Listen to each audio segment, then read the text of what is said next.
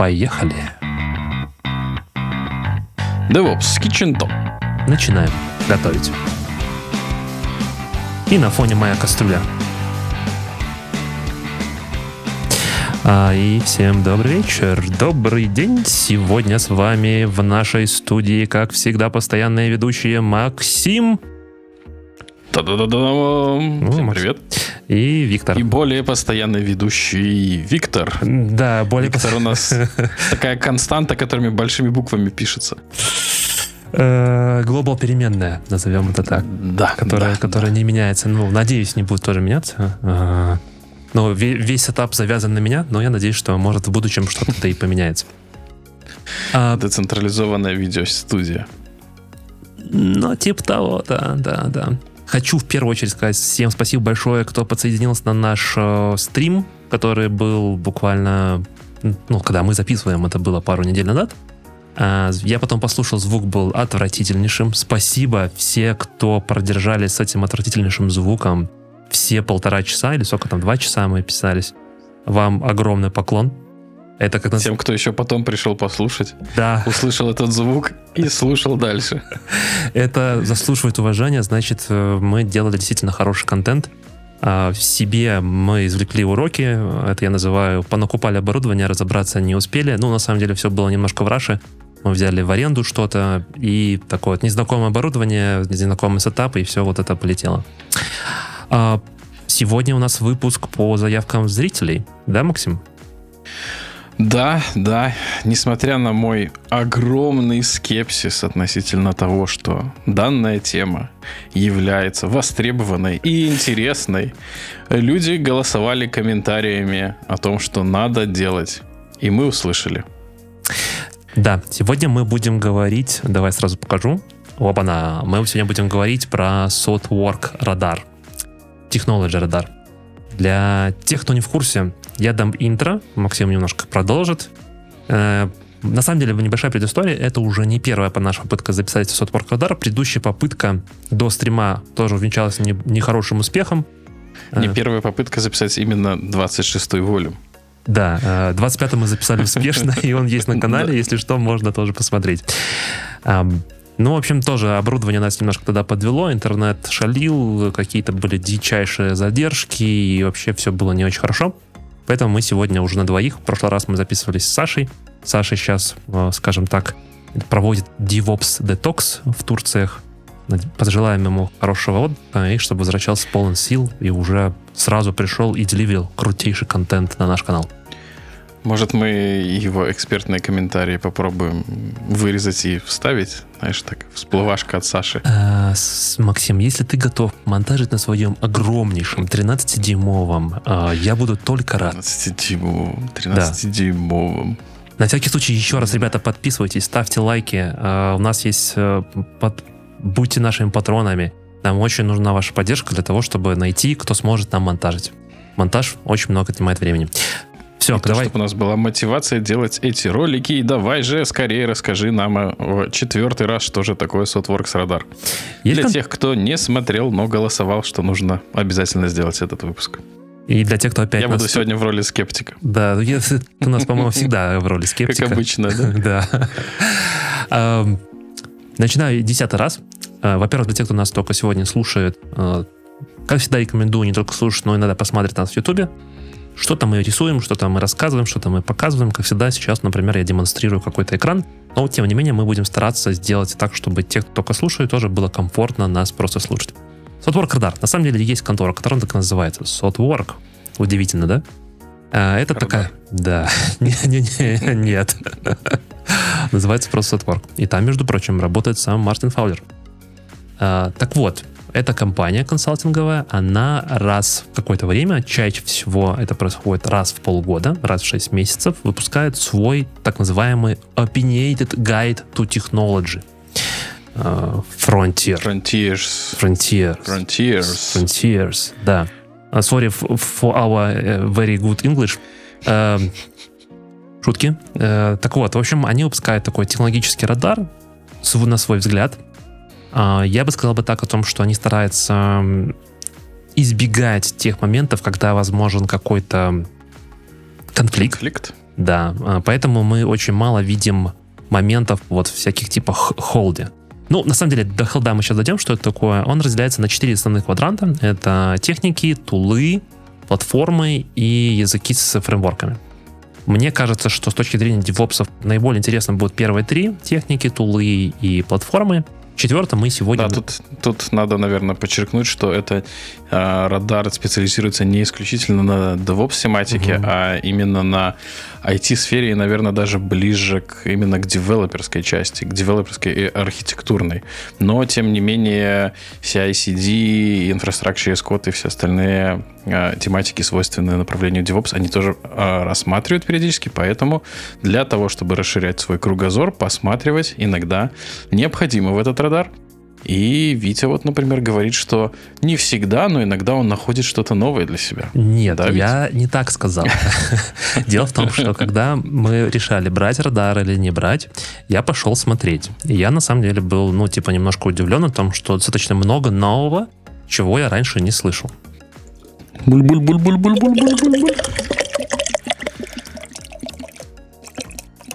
Шик. Для тех, кто не в курсе, а, мы уже рассказали то, что делится на 4 таких квадранта. По тулам, понятно, это все по квадрантам, все ясно. А дальше смотрим а, разделение по самим этим вот кружочечкам, да. Первый кружочек у нас это идет Adopt. Я бы сказал бы, Adopt — это то, что нужно уже чуть ли не сегодня идти и внедрять у себя на проекте. Триал. Я бы сказал, что это не то, что нужно идти внедрять, а это уже должно быть внедрено. Просто если вы уже это не внедряете, то вы уже отстаете. Эм... Ну, как минимум, начинайте отставать уже от Ну, от да, трендов. возможно, возможно, да, спорить не буду. Потом у нас mm-hmm. идет триал.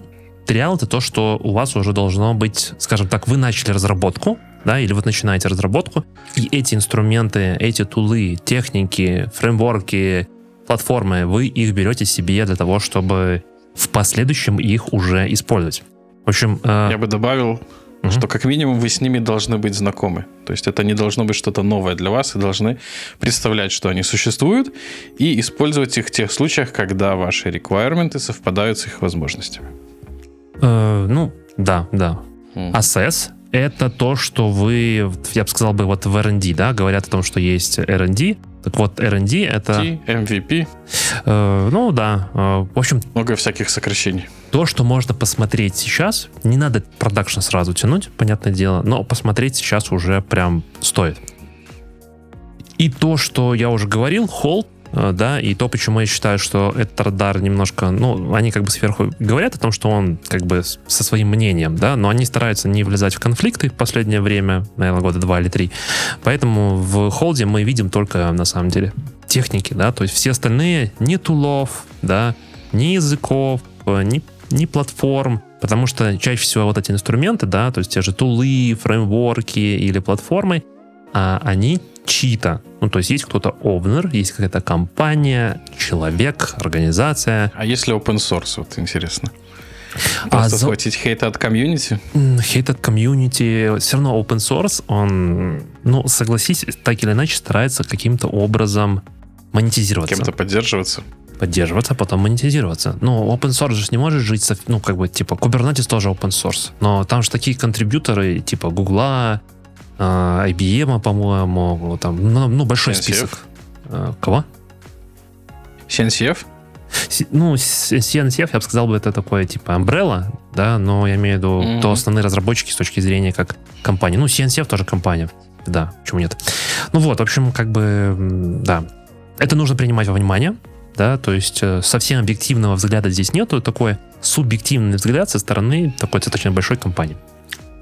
Но надо пояснить, что Thoughtworks Radar, она оказывает консультативные услуги для большого количества сторонних компаний, то есть к ним обращаются за тем, чтобы показать, что есть, и, попросить их а, сделать аудит и порекомендовать, что улучшить. Поэтому у них есть какая-то статистика о том, как люди пользуются, чем люди пользуются и как люди этим пользуются, насколько эффективно или нет.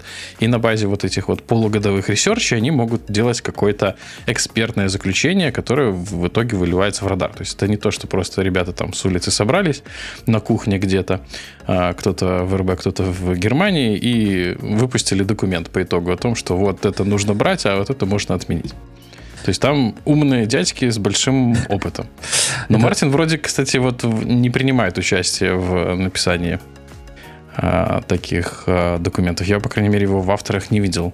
Ну, может быть, я в- не каждый смотрю авторов, но в тех, что я видел, смотрел, там его не было. Ну, вот смотри, как бы я далеко ходить не буду, да, вот я промотал контрибьюторы. Мгм. Ребекка Парсонс, CTO, Мартин Фаулер, Chief Scientist. Все, ну, значит, там, где есть Мартин Фаулер, там точно надо идти и смотреть. Ну, как бы поэтому мы и смотрим. А, А, знаешь, почему я вот думаю? Там будет одна техника, мы не будем ее раскрывать, когда до нее дойдем, и она просто ссылается на его блог. Ну, Возможно, конечно. вот в этом он и контрибьютор.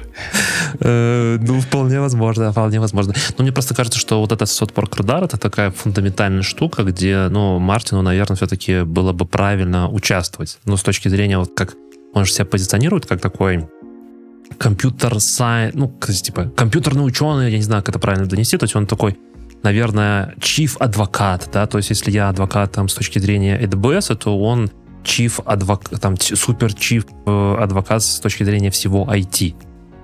Чиф Чифов.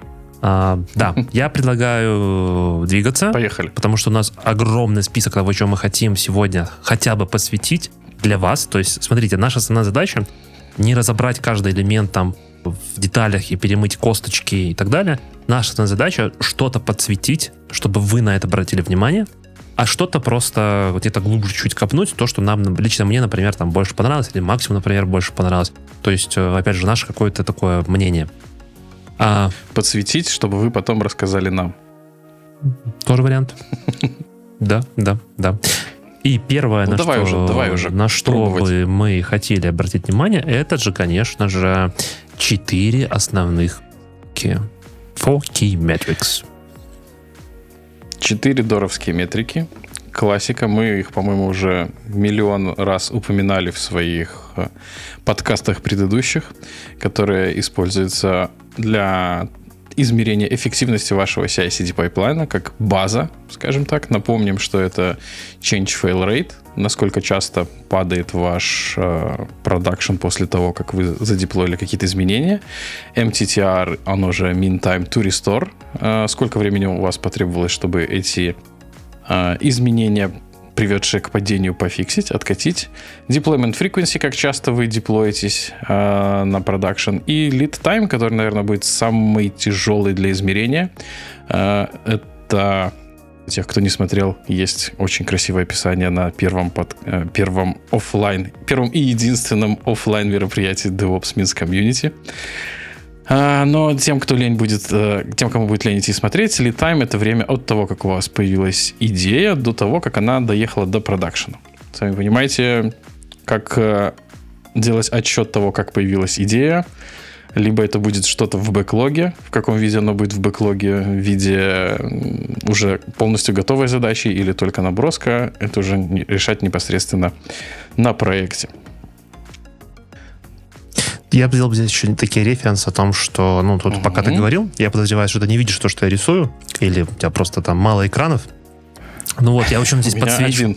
Да. 13 теперь. а, Я тут подсвечивал о том, что на самом деле вот эти метрики мы рассматривали в деталях э, на CI-CD ролике. Крайне рекомендую. Наверное, тот ролик, который мы готовили год, он наконец-то вышел.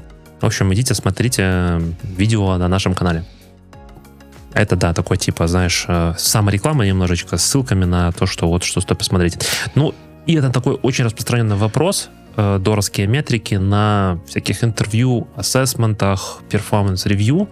В общем, если вы с этим понятием не знакомы, то крайне рекомендую все-таки ознакомиться и посмотреть.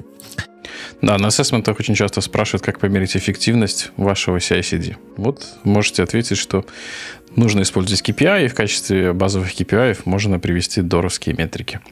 А, Хотелось бы отметить, что в adopt е данный пункт с 2019 года, три года прошло, и настоятельно Sotworks Radar рекомендует все-таки их внедрять и внедрять, что, видимо, говорит о том, что немногие многие следуют этой рекомендации и данные метрики не собирают. Э, вполне Да? возможно, вполне возможно.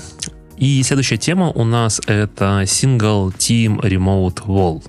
Расскажешь, что это такое? Single Team Remote Wall. э, Ковид делает свое дело. Э, Люди пошли работать домой и не очень сильно хотят возвращаться назад в офисы, потому что, в принципе, дома очень хорошо. Дома есть диванчик, можно на нем полежать, поспать. А, но при этом люди скучают по единой борде, на которой видны а, достижения всей команды целиком. Я помню, у нас а, в Open Space когда мы ходили в офис и работали, была борда, но не очень большая, да, она была, ну, такая, не знаю, там, может, метр на метр, и она была расчерчена, прям как все по, по классике, э, и там не стикеры были, а там писали маркером угу. на ней название задачи и куда она двигалась. Ну вот за, не знаю, за два месяца, что я наблюдал за бордой, там ничего не менялось на ней. Но, возможно, просто само наличие борды, оно как-то вот мотивировало. Мотивировало, да, ну, все типа, стабильно, да, ничего двиг. не меняется, все хорошо.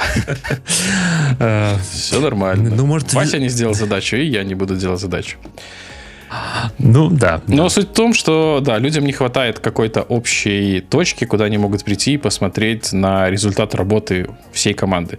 Я вот не знаю, как у наших зрителей э, слэш-слушателей. У меня, допустим, борды настроены только на просмотр моих задач.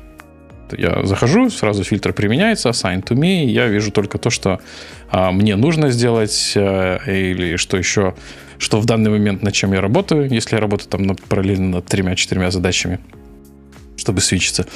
А, но вот авторы подчеркивают, что, видимо, были у них а, на аудите, на консультации разговоры о том, что было бы неплохо иметь какую-то одну общую борду, но, по-моему, в жире это прекрасно реализовано. Угу. И чего конкретно людям еще не хватает, не совсем понятно. Ну, мне кажется, такое ощущение, что вот исходя из того, что здесь прописано, это просто неумение настроить корректно джиру. То есть, ну, в моих ситуациях, например, у меня было, а, мы были в проектах, где было множество подпроектов, или там, скажем так, есть большая команда, и у каждой команды есть свой проект. И мы там делали борды по тимам, по проекту. То есть, ну, как бы по разным комбинациям ты можешь смотреть как общую Board, где там просто все-все-все, но это немножко какой типа месс, потому что ты не понимаешь, э, как бы общая картина, возможно, для проект менеджера там, типа, который смотрит сверху, оно как бы окей.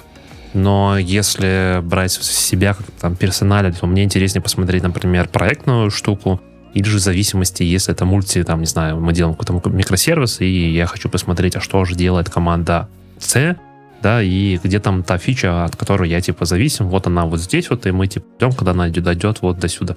Ну, так, как бы она там в эклоге, или она уже там в прогрессе и так далее. Ну, наверное, вот в таком ключе. Так как бы я, если честно, особо value тут прям как бы не нашел. Ну, тут, может быть, еще, знаешь, такой э, тимбилдинг слэш э, социализации, да, момент был, когда это все было в офлайне, и может люди быть. прям руками вот эти тикеты двигали вместе, да, это было как сплоченность команды. А сейчас это бездушное передвижение циферок с, одной, с одного столбца в другой, оно не дает того тепла, которое стояло в комнате когда там 30 человек находились летом в жару. Вот. Витя понимает, что это такое. Да, да, да, да. Максим немножко издевается. Тут у меня сейчас, ну, скажем так, немножко жарковато. Окей. Э, на самом деле это все, что было в Адопте. Да, как бы, как мы видим в нашем э, квадранте, получается, по э, техникам у нас только два элемента. Один из них, вот этот remote work, он типа немножко сдвинулся, ну, типа, походу, он сдвинулся с э, другого в, э, в Adopt. Ну, а дорские метрики, они угу. типа остались, какие были. Угу.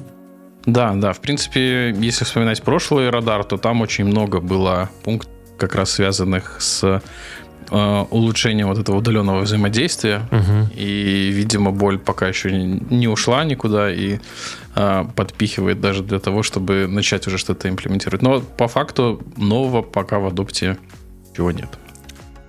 Окей. Uh, идем дальше. И следующее на то, что мы бы хотели остановиться, это definition of production readiness.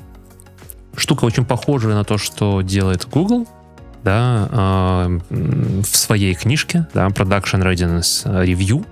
Это, скажем так, то, когда мы готовим фичу или в целом э, некую часть функционала, и мы не только как бы говорим о том, что типа definition of done этой фичи, например, да, частенько, если вы разработчик, то вы такую штуку слышали, definition of done вашей там задачи, таски и так далее, то здесь подразумевается о том, что вот это definition of done, он расширяется вплоть до того, что вот этот концепт, который вот здесь чуть выше прописан, да, когда мы uh, you build, you run it. То есть, когда вы создаете, вы еще и запускаете. То есть, это полноценная ответственность за не только за написание, создание бизнес-логики вашего приложения, но и за потом, как оно будет работать там в продакшене. Возможно, нам нужно сделать инфраструктуру, написать какие-то Terraform части. Возможно, вам нужно сделать э, интеграцию с чем-то. Возможно, вам нужно, не знаю, э, CI-CD поднастроить, потому что сейчас он не до конца там, там собирается, еще что-то. И, в общем, такое вот расписание подготовки и готовности к продакшену с ссылками на э, те вещи, которые описаны в SRE, да, Service Level Objectives. Э, здесь можно еще докинуть и SLI, да, то есть и SLI, SLA, да, то есть когда мы определяем сначала свои идентификаторы, по которым понимаем о том, что насколько наше приложение healthy, потом мы э, выделяем эти objectives, выставляем какие-то проценты для себя, ну и потом, когда это все будет уходить, мы, конечно же, говорим о том, что вот у нас еще есть и SLA. Все верно, да, да. Ну, целом, наверное, не первый э, пункт, который, так скажем, он вроде как очевиден, да, но вот бывают такие, ощущ... такие времена, когда мысль, она вот как бы у тебя вертится, да, но ты не можешь ее сформулировать. Вот тебе чего-то не хватает для того, чтобы она а, образовалась, какую-то целостную мысль. И вот а, definition of product на readiness, он, мне кажется, как раз из этой сферы, потому что вроде как на поверхности лежит, да, что когда ты выкатываешь какой-то сервис, то у тебя должны быть какие-то критерии, по которым ты можешь сказать, что у тебя сервис готов. Почему-то мы это применяем на уровне тасок, да, как ты говорил, definition of done, или там acceptance критерии, по которым мы можем э, сказать, что задача готова, ее можно закрыть. Но вот для более высокого уровня, да, для сервисов, который состоит как раз-таки из этих задач, мы почему-то не применяем такой же подход. Чистую. И вот они подчеркивают, что ребята, видимо, много кто этого не делает, и сформировалось вот в такой definition of production readiness пункт, который было бы здорово применять у себя на проектах а, уже на более высоком левеле, нежели оперирование там тасками можно, например, на уровне эпиков заводить такие вещи. Ну, и здесь как бы основное такое еще requirement, это то, что у вас должно быть обязательно построен observability, то есть вот эти все SLA, SLO, они как бы не будут работать, если у вас не настроен корректно мониторинг, а, или, ну, точнее, как бы э, мониторинг бывает разный, да, э, можно просто мониторить CPU и memory и сказать, что это достаточно, но здесь скорее этого будет недостаточно. А, observability на первом месте и второе reliability. Что будет, если вдруг что-то пойдет не так? Ну, в общем, мне кажется, очень важная такая, вроде штука на поверхности, как ты говоришь, да, но крайне важна, а, особенно когда мы выпускаем тот или иной часть компонента, ну, например, мы в микросервисной своей, нашей любимой архитектуре выпускаем в продакшн, и мы не понимаем, healthy ли наш, ну, здоров ли наш сервис или недостаточно, ну, как бы, то есть а, он up and running, да, то есть вот это я бы сравнил бы здесь что-то похоже, как в Kubernetes, когда мы запускаем поду, readiness, э, liveness пробы, да, то есть Вроде что-то запустилось, там просто порт поднялся. Это как бы одно. А если мы уже действительно работаем... тест. Да, да, да, да, да, да, да, да, да. Но вот это вот часто мы забываем делать, э, и я встречал очень, ну, достаточно регулярно, когда это, об этом забывали и в целом пропускали. Ну да, все же сложно в голове удержать. А когда у тебя есть какой-то структурированный чек-лист, по которому ты можешь пройтись, даже в автоматизированном режиме перед, можно сделать, чтобы ты прошелся по нему и сказал, соответствует продукт ему или нет, э, и использовать как quality gate для дальнейшего, в дальнейшем CI-CD пайплайне, то было бы здорово. Если вы уже считаете, что у вас на проекте все сделано, то это обратить внимание на данный пункт. Как Максим любит говорить о том, что работа на проекте не заканчивается, возможно, вы просто еще недостаточно хорошо посмотрели э, в, в, так сказать, Заканчивается сила и компетенция. Ну, типа того, да. А, следующая тема, которая меня очень сильно впечатлила относительно, то есть я такого не слышал ранее никогда. Хотя... Давай, меня не, не впечатлило меня, поэтому давай рассказывай. Да, тебя не Пробуй меня впечатлить. Э, ну, на самом деле, о чем мы говорим? Мы говорим про documentation quadrants, то есть есть какие-то квадраты по документации, сейчас я все покажу. И ну, как бы, на самом деле, я думаю, что никто спорить не будет о том, что хорошую документацию очень тяжело найти. А еще ее... Не, подожди, соль, соль, да, вот. Я сорвался с языка. Соль-то в том, что никто не любит писать документацию, никто Еще не хочет сложнее её писать. написать хорошую документацию. А, Тяжело найти Мгм. хорошие примеры, то есть сказать, вот типа, вот это хороший пример, нужно делать вот так вот, да, как вот здесь написано. И э, ребята, на самом деле, вот человек или эта организация в целом, они за, ну, скажем так, определили квадранты хорошей документации, теории, что такое хорошая документация. О чем здесь речь? Открою в отдельном окошке, чтобы это было хорошо видно. Они это тоже разделяют, как получается, и Software Radar на такие основные четыре части, да, то есть мы берем линию, э, так, линию берем, да, и вот ее делим типа по горизонтали и по вертикали. Получается, что слева направо у нас идет э, то, когда мы типа вот изучаем, да, то есть когда мы только начинаем работать. И видите, вот в этой части здесь появляются туториалы, потому что это важно. Да, например, вы начинаете работать с, не знаю, с докером, с кубернетисом, с э, Дженкинсом. Теория. Теория, да. То есть, но вы будете Мгм. в первую очередь смотреть вот там типа на туториалы и на какие-то э, пояснения, да. А потом, когда вы уже освоили это, то есть вы прошли там понимание базового, например, что такое докер, вы уже ищете решение конкретной вашей проблемы. И здесь появляются так называемые how-to гайды. Появляются референсы для того, чтобы, ну, как бы глубже это пойти. Это как бы если мы смотрим вот так вот по э, горизонтали. Горизонтали. Если мы пойдем по вертикали, то это получается с практических степов начинается и заканчивается типа больше в теоретические. И здесь очень все логично, да, то есть у нас сверху получаются вот эти вот туториалы и how-to гайды, которые мы начи- э, расписываем, как это делать. То есть, когда человек заходит и хочет воспользоваться вашим продуктом, наверняка ему будет интересно в первую очередь вот эта часть, да. Но а, если человек разобрался условно, он примерно понимает, как э, сделать деплоймент в Kubernetes, теперь он хочет понять архитектуру. А здесь ему нужны больше такие теоретические подсветки, то есть ему нужны референсы, как это реализовано, не знаю, как работает сервис Mesh, например, как работают деплойменты, в чем разница. А, и э, больше таких объяснений, то есть э, архитектурные вещи, например, какие-то диаграммы, то есть чтобы э, разобрать это в концептах, и не только в концептах, но и в деталях, но больше с теоретической точки зрения. И эти квадранты позволяют, во-первых, классифицировать разные типы документации, а во-вторых, как бы придерживаться то, что у вас должно быть на проекте. Если у вас, например, только референсы или у вас только экспланейшены, то наверняка ваша документация не очень хороша. Особенно если ваш продукт э, открытый, то есть кто-то будет пользоваться, а не только вы. То здесь уже нужно добавлять туториалы, how-to гайды и так далее. Давай, э, критикуй. Я же знаю, ты любишь. Ну, оно не отвечает все равно на вопрос, э, как себя заставить писать документацию. Единственное, что оно чем помогает, допустим, да, когда ты думаешь про документацию, у тебя какой-то такой а, абстрактный большой комок, в который все вот каким-то образом налеплено, да, и экспланейшены, допустим, и how-to, и туториалы, и референсы, все вот это вот в одном. А Данный квадрант, вот я сейчас когда-то говорил, немножко прокрутил э, в голове мысль, что он помогает тебе вот этот вот весь большой объем информации, который тебе нужно поделиться с твоими пользователями, его разбить на более мелкие части, на чанки, и мотивировать себя тем, что, ага, сегодня я вот поработаю над туториалами, напишу туториалы, а завтра, допустим, поработаю над how-to гайдами, послезавтра над экспланейшенами, и у тебя такими маленькими целями ты постепенно, крошка по крошке, но документацию ты накидаешь. Вот это единственное из того, что я вижу, как э, подобное разбиение может э, помочь в мотивировании именно, в мотивировании написания документации. Потому что основная проблема документации, что ее никто не хочет писать.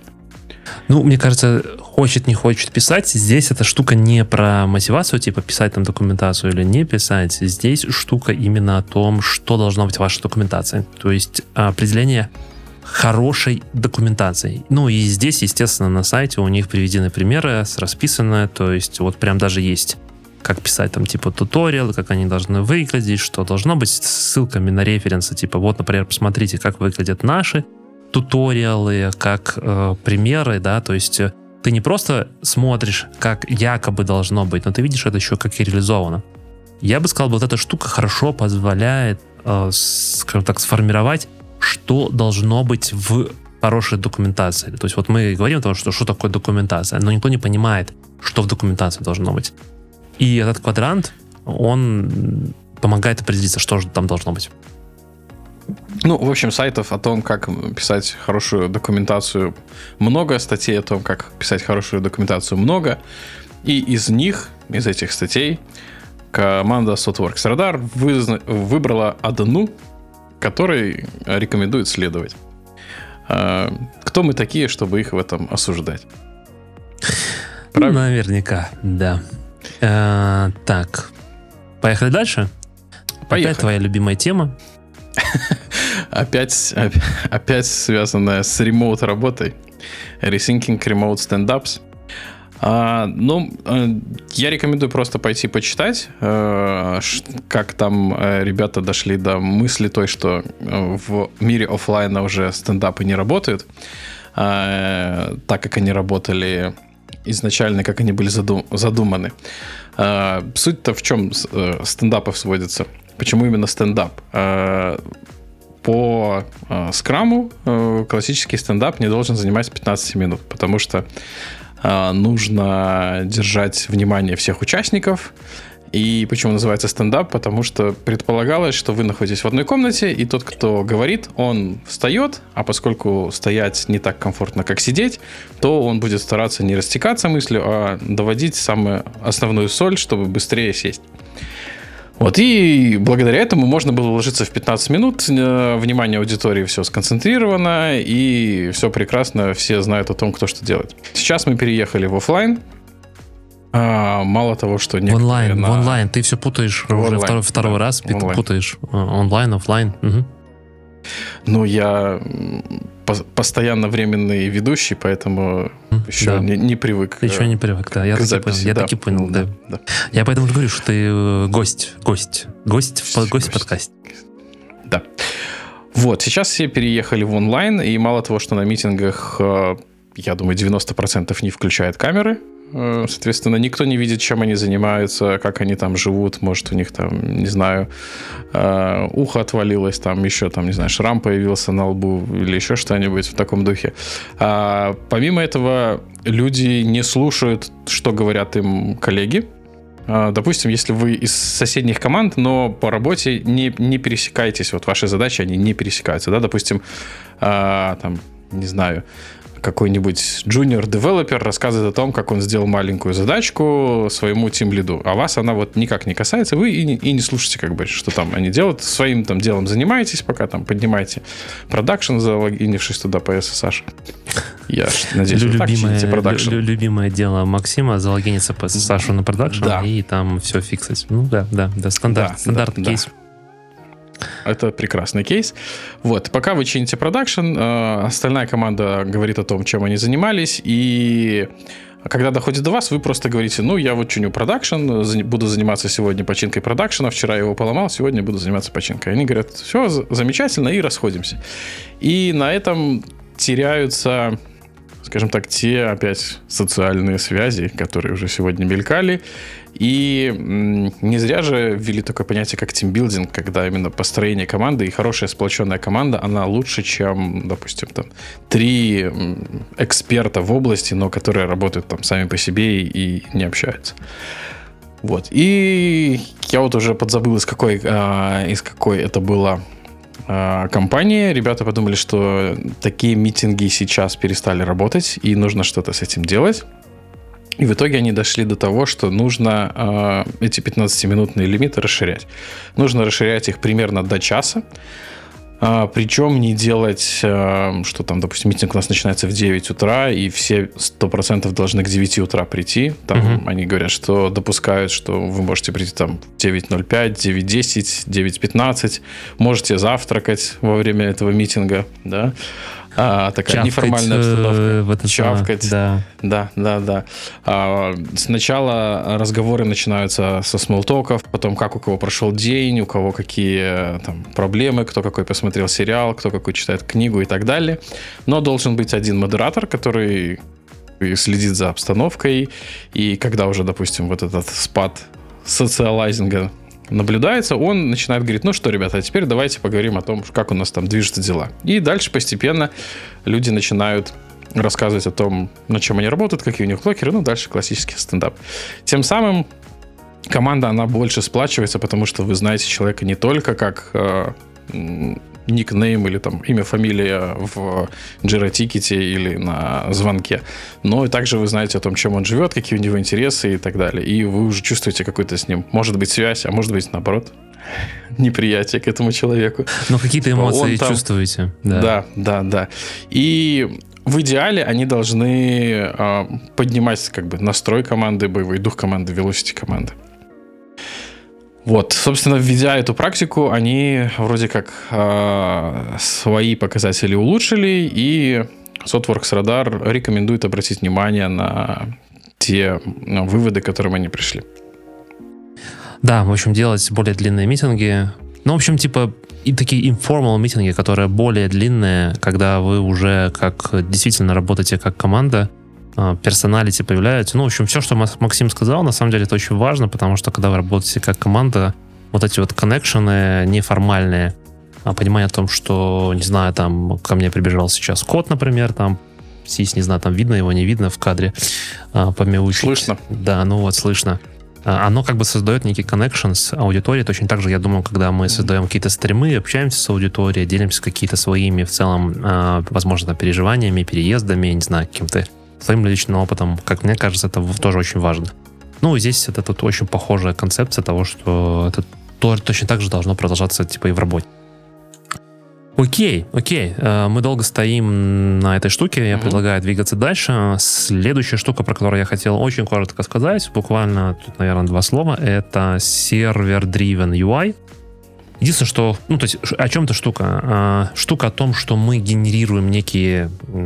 То, что будет отражаться у нас на UI, мы не, не делаем полностью рендеринг на самом устройстве, мы делаем пререндеринг это на стороне сервера. А, раньше была такая мода, потом мы переходили обратно все в э, клиентскую часть, да, а сейчас немножко идет обратное возвращение тут даже когда ребята это все описывают, они такие типа говорят о том, что что-то кажется, что мы опять возвращаемся, идем по кругу. Ну, на самом деле в этом есть какие-то плюсы, есть свои минусы, и есть плюс о том, что, возможно, это упростит разработку э, во фронте, потому что не будет требоваться там большого количества перерисовки, то есть можно сделать на части на бэкэнде. Ну, в общем, вот такая вот штука. А, не сильно она относится к DevOps, но тем не менее мне просто хотелось посвятить, что, что вся IT-индустрия движется немножко такой, знаешь, типа с завитками, да, то есть по кругу. Что-то мы уже сделали и то сейчас опять там к мейнфреймам опять движемся. А, софт... Вот поэтому и Kubernetes не надо учить, да? А, ну, слушай, как я говорю в последнее время о том, что мне кажется, Kubernetes это новый Linux. Нужно ли учить Linux? Ну, ты сам принимаешь решение. А, но я знаю, что ты учишь Kubernetes. Я знаю. Это какая-то вражеская я информация. Я знаю, я знаю, что ты. Я знаю. Я думаю, что мы скоро увидим даже сертификат у нашего Максима. Поехали дальше. Поехали дальше. Поехали. Software Bill uh, of Materials. По-моему, ты хотел только посвятить. А, да, достаточно интересная вещь в том плане, что она была про, сказать, заинициирована не со стороны IT, а со стороны государства. А, в Америке был принят э, ордер о улучшении национальной безопасности в 2021 году, который регламентировал, что все software, software тулы должны идти вместе с списком э, всех компонентов, всех библиотек, third-party компонентов, включая лицензии э, и версии этих лицензий, и номера патчей, как вот в едином документе, для того, чтобы когда ты что-то используешь, ты мог понять, с чем тебе предстоит работать. Что у тебя есть не только этот софт, но помимо этого у него еще там миллион миллиардов dependency, а, которые могут быть уязвимы, например, как Log4j а, многострадальный, который, наверное, еще не раз придется упоминать в качестве референса, а, когда многие даже не знали, что они его используют у себя, а оказалось, что он есть. Это сподвигло вот на написание такого пакта, э, и э, я думаю, что это хорошо, в данном контексте, да, когда вы, например, не знаю, покупаете какой-то продукт в магазине, вы видите там, из чего он состоит состав, да, и вы можете принять решение, например, там, много Е, я не буду этот продукт употреблять. А здесь вы видите, что там тьма тьмущая dependency, и плюс там есть log4j, например, который себя уже немножко заклеймил, и вы так с опаской будете на него смотреть. Ну и плюс э, всегда полезно знать, какие версии у вас используются, и а, смотреть э, за ними и контролировать как мы уже не раз подчеркивали, это просто необходимость и must-have, если вы не хотите получить какие-то непредвиденные падения или непредвиденные сюрпризы у вас на каком-нибудь из environment. Не дай бог, это будет продакшн, на который опять нужно будет подключаться по SSH. Да, а, я здесь просто хочу немножко еще прокомментировать о том, что, во-первых, это мы все еще смотрим техники. Техники — это некие подходы, стандартизация, то есть вы видите, том, что здесь какой-то технологии, то есть там тула или еще чего-то здесь нету эта техника, и бывает так о том, что Сутор, когда расскажут про какую-то технику, он не говорит, как ее реализовать, но здесь вот в этом конкретном случае есть вот референс, то есть есть тул, да, который называется SIFT, который позволяет уже реализовать вот этот так называемый сбом. А, и мы видим то, что мы все еще находимся в триале, и мы рассматриваем восьмой пункт э, из Сутворк радара. Ну, я просто хотел Ты сделать... намекаешь, что мы идем очень медленно? Не-не-не, я просто показываю том, что где мы находимся, чтобы люди понимали, вот, угу. вот мы, мы здесь. Вот. Следующие две, наверное, я предлагаю их объединить. Это девятый и одиннадцатый. Одиннадцатый совсем новый. Девятый тоже совсем новый. Это Tactical Forking и Transitional Architect. Расскажешь? Да, э, ну, они как бы с одной стороны про одно, а с другой стороны про разное, да. Tactical Forking у нас э, рассказывает о том, как, например, вам вы разрабатывали какое-то приложение, а, оно у вас было монолитным, оно разрослось до больших масштабов, и появились там дополнительные команды, которые хотят работать на какой-то конкретной части этого приложения, и вам нужно как-то теперь из этого монолита выделить кусочек для того, чтобы команда была независима от всех остальных и могла там самостоятельно иметь там CI-CD pipeline ы, самостоятельно там релиз-цикл и все остальное. А первое, что приходит на ум, это просто взять и выдернуть этот э, кусок из общей базы. Но это, к сожалению, не всегда возможно сделать, потому что очень сложно сразу увидеть все dependency, это много рефакторинга э, и очень много работы одновременно, э, одномоментно так сделать проблематично. Поэтому вместо этого предлагается делать, как сказать, есть слона по частям. Вы делаете форк репозитория, и по частям методично отрезайте тот функционал, который не является основным для той фичи, для того модуля, для того микросервиса, который, над которым вы работаете. А, шаг за шагом кодовая база у вас снижается, и к концу у вас останется только непосредственно код, который относится к вашему проекту, к вашему продукту, над которым вы можете спокойно работать. А, помимо этого, естественно, остальные процессы, которые а, раньше референс, референсились на старые репозитории, они должны постепенно переводиться на ваш, на новый, новосозданный репозиторий. Таким образом, вам, у вас получится отпочковать э, маленький кусочек от общего продукта. Выглядит а, вот, и... вот примерно вот так вот, да, сейчас покажу вот на скриншоте о том, что вот у вас есть там, там большой... лучше схемка есть там а, внизу, более а, интересно. Да, да, вот да, это ну, да, вот, если типа... получится ее открыть, Э, есть она как рисунок отдельный. По-моему, есть. Давай попробуем. New Tab. Mm-hmm. Ты именно этот хотел или какой-то другой? Mm-hmm. Ну, тут просто, но все равно да, да, да, да. Не сильно э, по качеству какое-то сильно маленькое. Нет, ну, ну, вроде понятно. Вот у нас на первом рисунке, да, у нас есть э, один продукт, один application, над которым работают две команды. Потом мы делаем форк. У нас получается два абсолютно идентичных репозитория. А, и, но уже у нас каждый, каждая команда работает над своим собственным репозиторием.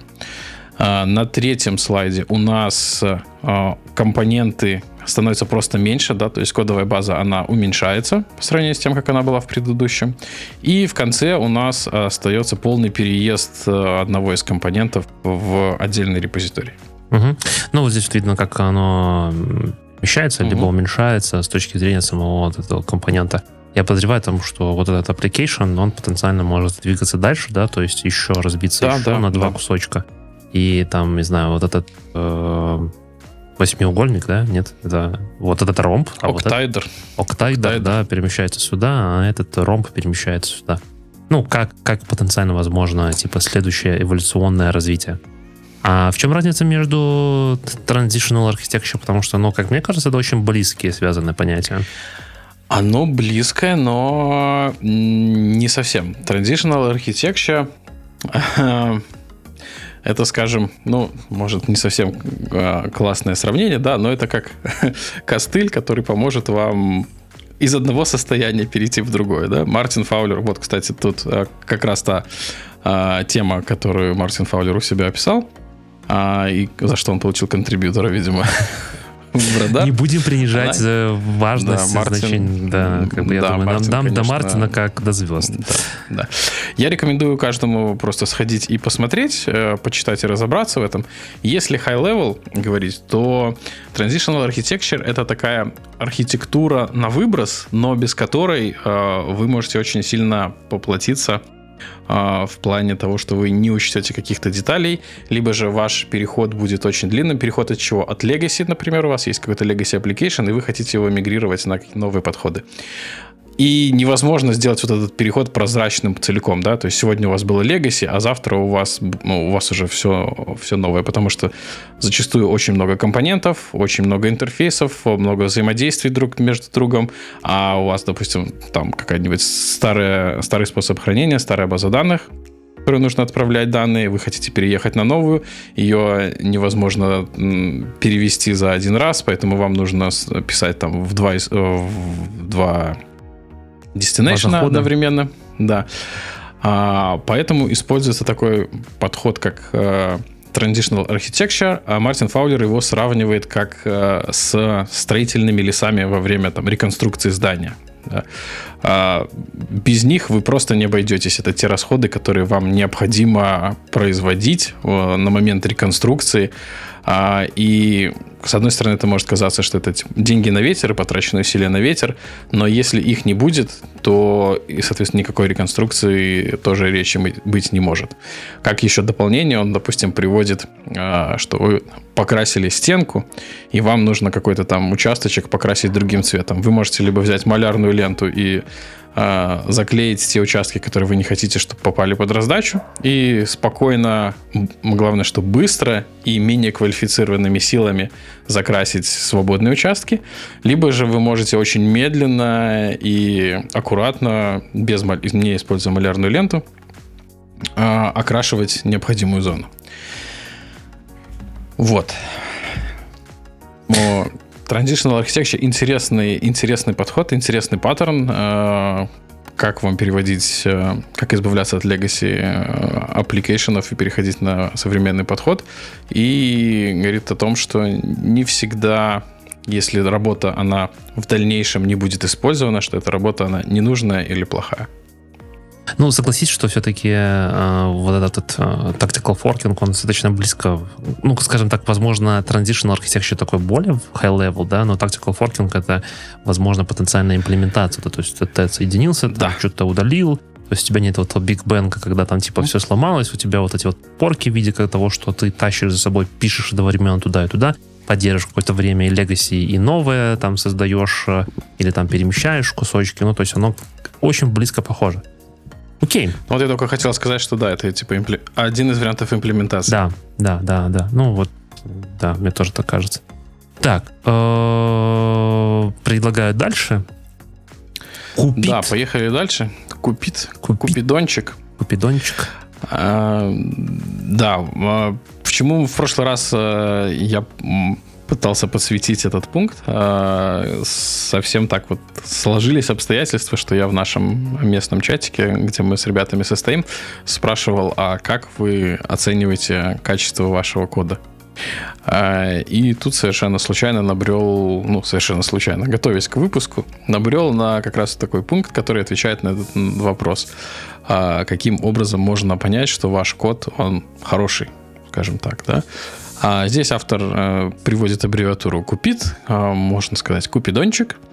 Э, она состоит из пяти частей. Э, на самом деле, опять-таки, я бы не стал останавливаться на каждой из них, потому что это может занять весь наш, собственно, выпуск.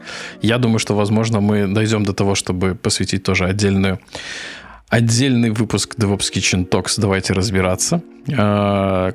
О том, как э, применять, какие есть принципы и подходы к написанию кода и как его оценивать. Э, и как раз в них купит мы и рассмотрим. Да, мы в одном из выпусков, я помню, рассматривали Solid. Ну, как бы, я скажу честно. Мы да, все есть- рассматривали. Да, но мы как бы не супер эксперты будем, да, честно. То есть мы как бы не то чтобы пишем каждый день там продакшн код, но мне кажется, Купит он более современный и ближе подходит к тому, что в целом мы делаем, да. То есть я здесь вижу те вещи, которые достаточно часто возникают в моей практике, да. То есть, э, во-первых, Unix философии, идиоматические вещи какие-то, domain base, э, ну, в общем, как бы мне кажется, Ну, что... он все-таки он все-таки с прицелом на девелоперов. Да не, ну, да-да-да-да-да, что-то и для да, себя да, подчеркнуть можно. Да, да, это, это как бы... Это это- подходы. Это однозначно. Окей, так, э, следующее я хотел сказать. Здесь инклюзивный дизайн мы пропускаем, и дальше мы берем то, что уже было в радаре, но все еще остается. Когда мы разговаривали на троих, Саша решил почему-то это еще раз посвятить. Я еще раз тоже это посвящу, ну, чисто для того, чтобы как бы мы Уважить. про это... Ну, не то, что уважить, но то, что мы про это, типа, не забыли. Э, Это все, все еще важно, это все еще нужно.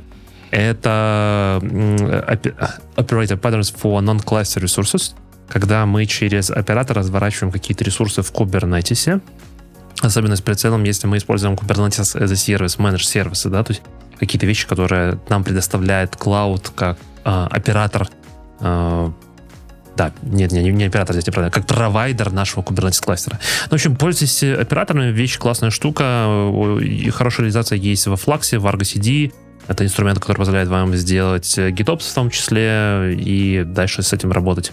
В качестве примера очень легко можно разворачивать, например, тоже Kafka, Redis, э, есть хорошая реализация. Есть вещи, которые написаны оператором, но не очень хорошо поддерживаются, но чаще всего, если это официально, то очень хорошо поддерживается. Что меня реально удивило, и я был, ну, реально такой немножко, не то что в шоке, но был реально удивлен, сюрприз такой, да, немножко, это сервис Mesh без сайдкара.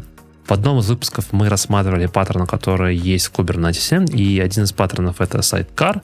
Это когда мы в наш э, под, да, который мы туда кладем, например, нашу бизнес-логику, допустим, это будет наш зелененький квадратик. Давай. Можно ворвусь? Давай, мы давай, рассматривали, да, мы рассматривали не паттерны, мы рассматривали то, как можно мониторить, э, А, да-да-да. я не да. помню, или, или ноды, или поды мониторить, да, то, что можно использовать сайткар, а можно Diamond Set. Да, да, да, да, да, да. И вот э, один из вариантов это был как раз-таки сайткарт, когда мы к нашему бизнес-логике, да, еще подкидываем некий контейнер. А вот и с помощью этого контейнера, кон- контейнера, э, мы можем, ну, тут делать разные вещи. Ну, вот э, из того, что мы рассматривали тогда, это был мониторинг, то есть отправлять, например, какие-то данные, возможно, это логи, возможно, это просто какие-то метрики мы собираем. Ну и, конечно же, сайткар чаще всего используется в реализации сервис меша. Ну, будем там, скажем так, я не знал ни одного сайткара, реализации именно сайткара, который работает, точнее, так, ни одного сервис меша, который работал бы не по сайткару. И, в общем, ребята из Цилиума а, уже реализовали. Я даже сходил сегодня, посмотрел на их GitHub. а, уже не в бете, уже в продакшене. Можно зайти, попробовать скачать, поставить себе их сервис Mesh. И он организован на базе eBPF. А, по сути, это на уровне ядра управление пакетами. Суть заключается в том, что мы устанавливаем это как Diamond Set. На каждом, на каждой worker ноде у нас есть представленный некий агент в виде вот этого цилиум агента. И на уровне ядра э, Linux, используя eBPF, который мы еще не один раз подсветим сегодня во время нашего разговора, и я надеюсь, мы сделаем, давайте разбираться про eBPF, ну, лично мне было бы очень интересно, который позволяет вот как раз-таки менеджить роутить эти вот пакеты, да, то есть не нужно ставить сайткар на, каждый, на каждую под, теперь это может быть как типа Diamond Set, то есть установлен на одну ноду и уже на уровне операционной системы, на уровне ядра Linux а, управлять вот этими направленностями, роутингом это- этих пакетов. То есть чисто теоретически мысля это должно быть быстрее, чем использовать сайткар контейнер. Э, Чисто теоретически да, но я бы, наверное, сказал бы на первом месте лично для меня из того, что вот здесь вот было таким немножко шоком, потому что если мы вспомним, как работает Istio, то Istio, вот этот сам сайткар контейнер, а, ну, он прожорливый. Да, и вообще Мгм. вот эта вся штука, она на самом деле прожорлива. То есть представь, у тебя, например, крупная нода, и у тебя на Мгм. этой ноде, ну, не знаю, ну, допустим, у тебя там 32 CPU, да, ну, ты такие большие взял ноды, и у тебя там много подов, а, не знаю, десятки, и на каждую поду тебе нужно еще тащить с собой сайткар контейнер. Ну и вот умножай, да, у Мгм. тебя 10 подов, например, э, 10 сайткар контейнеров, и каждый этот контейнер, ну так или иначе, там, ну типа каких-то 512 э, или там 256 мегабайт и какое-то количество милликоров он тянет. А тут ты как бы один раз поставил на весь, на всю ноду, и все. И Ну, радуйся. точ- и радуйся, да. Точно так же, как э, с эм, тем же мониторингом, когда мы рассматривали, да, можно же тоже Diamond Set поставить. И те же, например, логи, ну, логичнее, наверное, их вытягивать, если у тебя Diamond Set, а не в каждый э, под э, пихать свой, свой логинг. Где-то это может быть как логика, ну, то есть иметь, Зависит от ситуации, да. да, может, где-то это будет make sense. Может быть, тебе нужно какой-то специфический, не знаю, э, аутпуты куда-то слать в определенную, не знаю, там, директорию, в определенный endpoint. Но в целом, как бы, если мы говорим просто про сервис Mesh, то, ну, мне кажется, что вот такой, типа, условно, какой-то простой роутинг э, изначально, да, и там определение, например, по каким-то путям, переписывание пакета, условно, там, добавление еще чего-то, то как Diamond Set это более будет интереснее, ну, с точки зрения особенно расходов по ресурсам. Да, но не будет работать на Windows. Естественно, я тебя умоляю. Я тебя умоляю. Следующее у нас, на DevOps Минске как раз был э, доклад о ребятах, делились опытом, как они Kubernetes на Windows крутили. И с какими проблемами они столкнулись. Так что Ну, тут- тут- работает. Тут- не, ну работает, вопросов нету, но тут работать не будет. Следующее это сальса, так и произносится сальса, хотя пишется S-I-S-L-S-A. А, м, Сальса.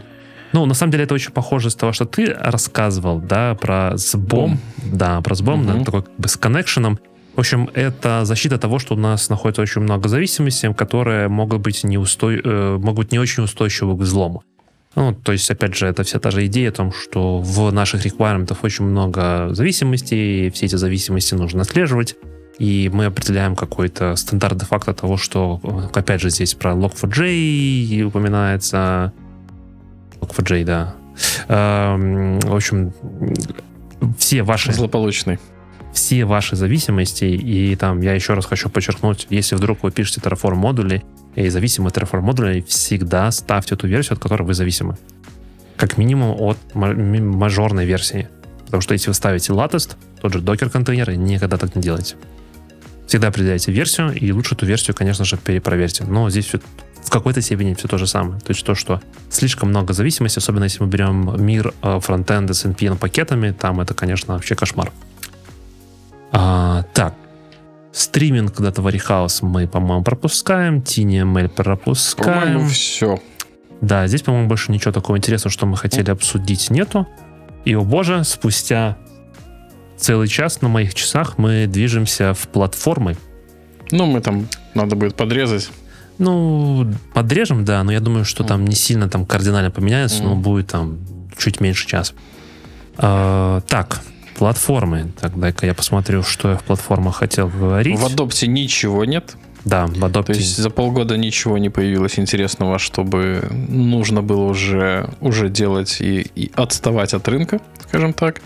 Ничего ну не вот- переместилось в Adobe, да? То Да, есть все, все, да. основная масса это все в триале здесь находится. Но в Триале очень, очень много странного на самом деле. Согласен. А, ну, допустим, если мы говорим про пункт 23 Azure DevOps, то э, согласен, да. В принципе, продукт неплохой, очень развивается, много функционала, хороший комбайн можно использовать. Но почему отдельным пунктом 24 выделяют э, pipeline темплейты, э, что является дополнительной фичей, скажем, Azure DevOps, зачем ее выкидывать в отдельный пункт, а, на самом деле непонятно. Если вкратце, что такое Azure DevOps а, Pipeline Template, то что вы можете определить какие-то степы в отдельный YAML файл, и этот дальше YAML файл либо включать, либо экстендить в других своих пайплайнах. Тем самым у вас по- появляется и а, вашего кода.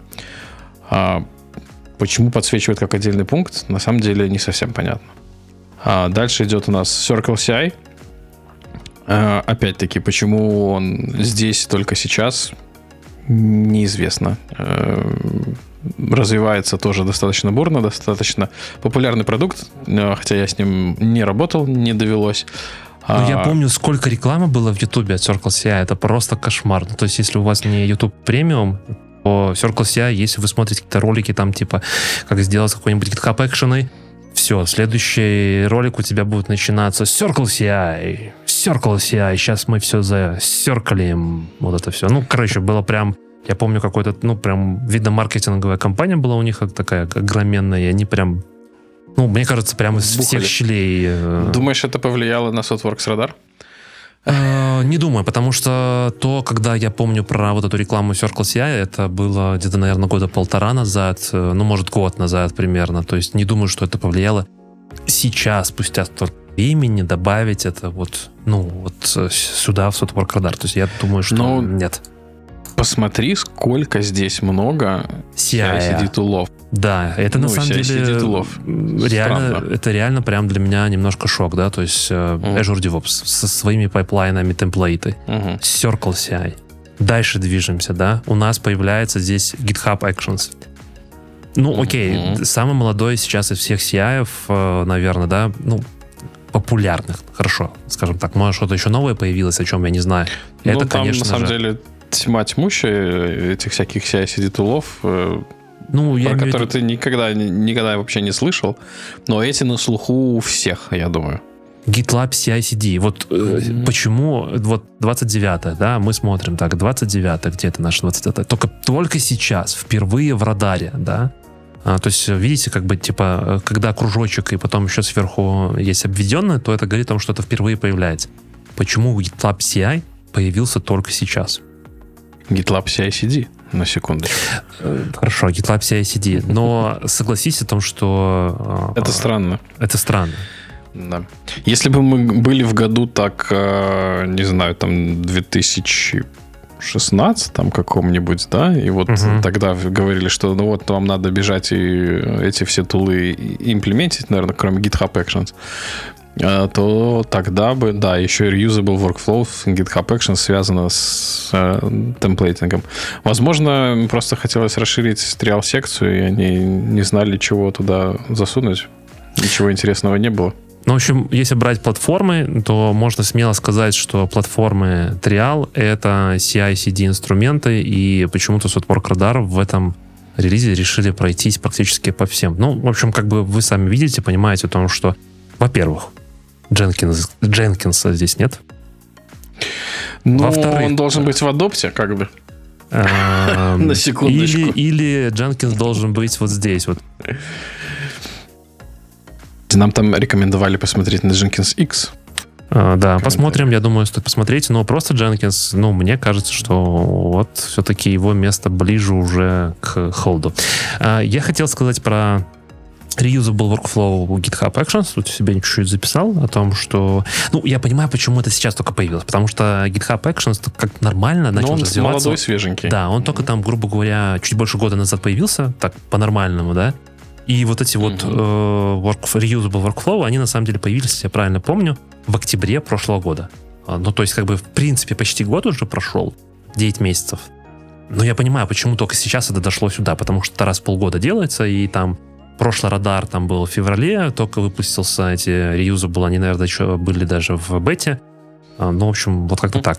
А, Я хотел про reusable workflow сказать о том, что нельзя в одном workflow вызывать другой. То есть, если вы уже зареюзали, то следующую вот эту вот, ну, типа, а, рекурсию или там большую вложенность сделать нельзя. И ваши reusable workflow должны храниться, ну, не то, что в той же репе. Доступ к вашим reusable workflow должен быть. Обязательно, то есть это должно Мгм. быть либо а, открытая репа, к которой вы можете легко достучаться, ну, типа там open, либо же это в вашей же репе находится. А, плюс, если вы определили какие-то параметры сверху, ну, условно, какой-то environment variable, еще что-то, то вы все это должны прокидывать в ваш reusable workflow. То есть, сверху вы определили какую-то там, грубо говоря, как глобальную переменную, и хотите, чтобы теперь это было в reusable workflow, вы должны это все кидать как параметр в reusable workflow. Это то, что я вот когда готовился, я готовился. Мгм. Ну, в Azure DevOps пайплайнах на самом деле то же самое. То есть э, они, э, темплейты могут храниться как в текущем репозитории, так и во внешних репозиториях. По-моему, они могут храниться даже не обязательно в Azure DevOps, а Azure DevOps Repos, а где-нибудь там в GitHub том же самом. А, тоже вы определяете параметры, а, которые будут конфигурировать ваш template. Ну, собственно, какой template без параметров входных. И из основного э, CI-CD pipeline а э, вы эти параметры задаете. Можно указывать дефолтные какие-то значения, э, которые будут использованы, если ничего не задано. А можно за, их за override ить, соответственно. Ну и, честно сказать, template ы очень во многом спасают, потому что все еще э, GDOS пайплайны не всемогущие, есть у них там определенные проблемы. Особенно с с установкой и передачей переменных а, и когда нужно крутиться, вертеться для того, чтобы использовать эти template ы, потому что это единственная возможность вам динамически как-то, э, допустим, использовать цикл for, тот же самый, да, то есть по, по переменным невозможно организовать цикл for, можно только по параметрам. А если вы хотите использовать параметры, то добрый вечер, используйте темплейтинг в этом случае. Вот.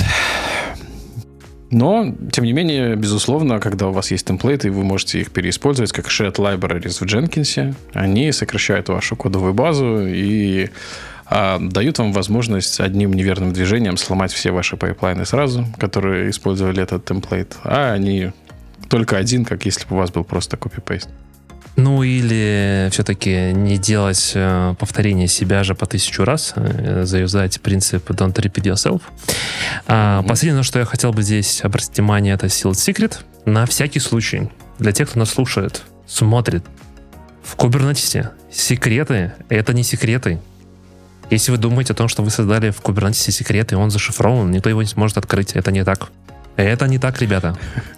Как и в Terraform. Э, Все популярные тулы вас обманывают. Ну, Нет типа ничего секретного. Э, вы должны беспокоиться о том, как зашифровать ваши секреты. И здесь вот как раз-таки про Sealed Secret. Это то, что у вас есть асимметричное шифрование, и только контроллер, который установлен внутри Kubernetes, сможет сделать э, дешифровку для того, чтобы передать значение уже в plain тексте в ваше приложение, вот, вот этот вот секрет. Но если вы снаружи условно там подключитесь и у вас не будет доступа к контроллеру, да, вы не проходите аутентификацию, бла-бла, вот это все, то, естественно, у вас это не получится. Но разница по дефолту, то есть когда мы ставим ванила, Kubernetes, разница между конфиг-мапой и э, секретами, она не такая большая. В секретах у нас все понятно будет, все там в base 64, но на всякий случай base 64 это не шифрование. Это просто перевод символов для того, чтобы там нам, условно, не появились какие-то спецсимволы. Кодирование. Да, это кодирование. А, Base64 это, если я правильно помню, это все буквы, цифры. А, буквы, цифры большие, маленькие, плюс два спецсимвола, по-моему, тире и что-то еще. А, могу сейчас, могу сейчас напутать. Но, в общем, алфавиты английские большие, маленькие, цифры и два символа. Sealed Secret mm-hmm. один из способов, как зашифровать действительно ваши секреты, они будут зашифрованы, и контроллер э, сможет их расшифровать. А контроллер ставится, получается, отдельно? Он же да. по умолчанию нету контроллера да. для этих да, дел? Да, да, да, да. Ты, ну, Seal Secret это, по сути, как типа как про продукт, то есть это же как инструмент, то есть если мы пойдем дальше mm-hmm. вот здесь по ссылке, по-моему, да, вот. Э, ну и мы устанавливаем, то есть Seal Secret устанавливается как контроллер, э, вот создается и так далее, то есть так далее. То есть, ну, как бы с этим нужно чуть-чуть разбираться, но основной, основной мой посыл в том, что если вы хотите сделать безопасным ваш Kubernetes, то секреты просто установлены по умолчанию, они не, ну, не сильно зашифрованы. А, дальше тоже тема немножко про Kubernetes. Мы немножко ускоряемся, стараемся уложиться в более-менее какой-то приемлемый по времени тайминг это Actions Running Controllers. А, они нужны, эта штука в целом нужна для того, чтобы работать э, да, сейчас посмотрим себя. Да.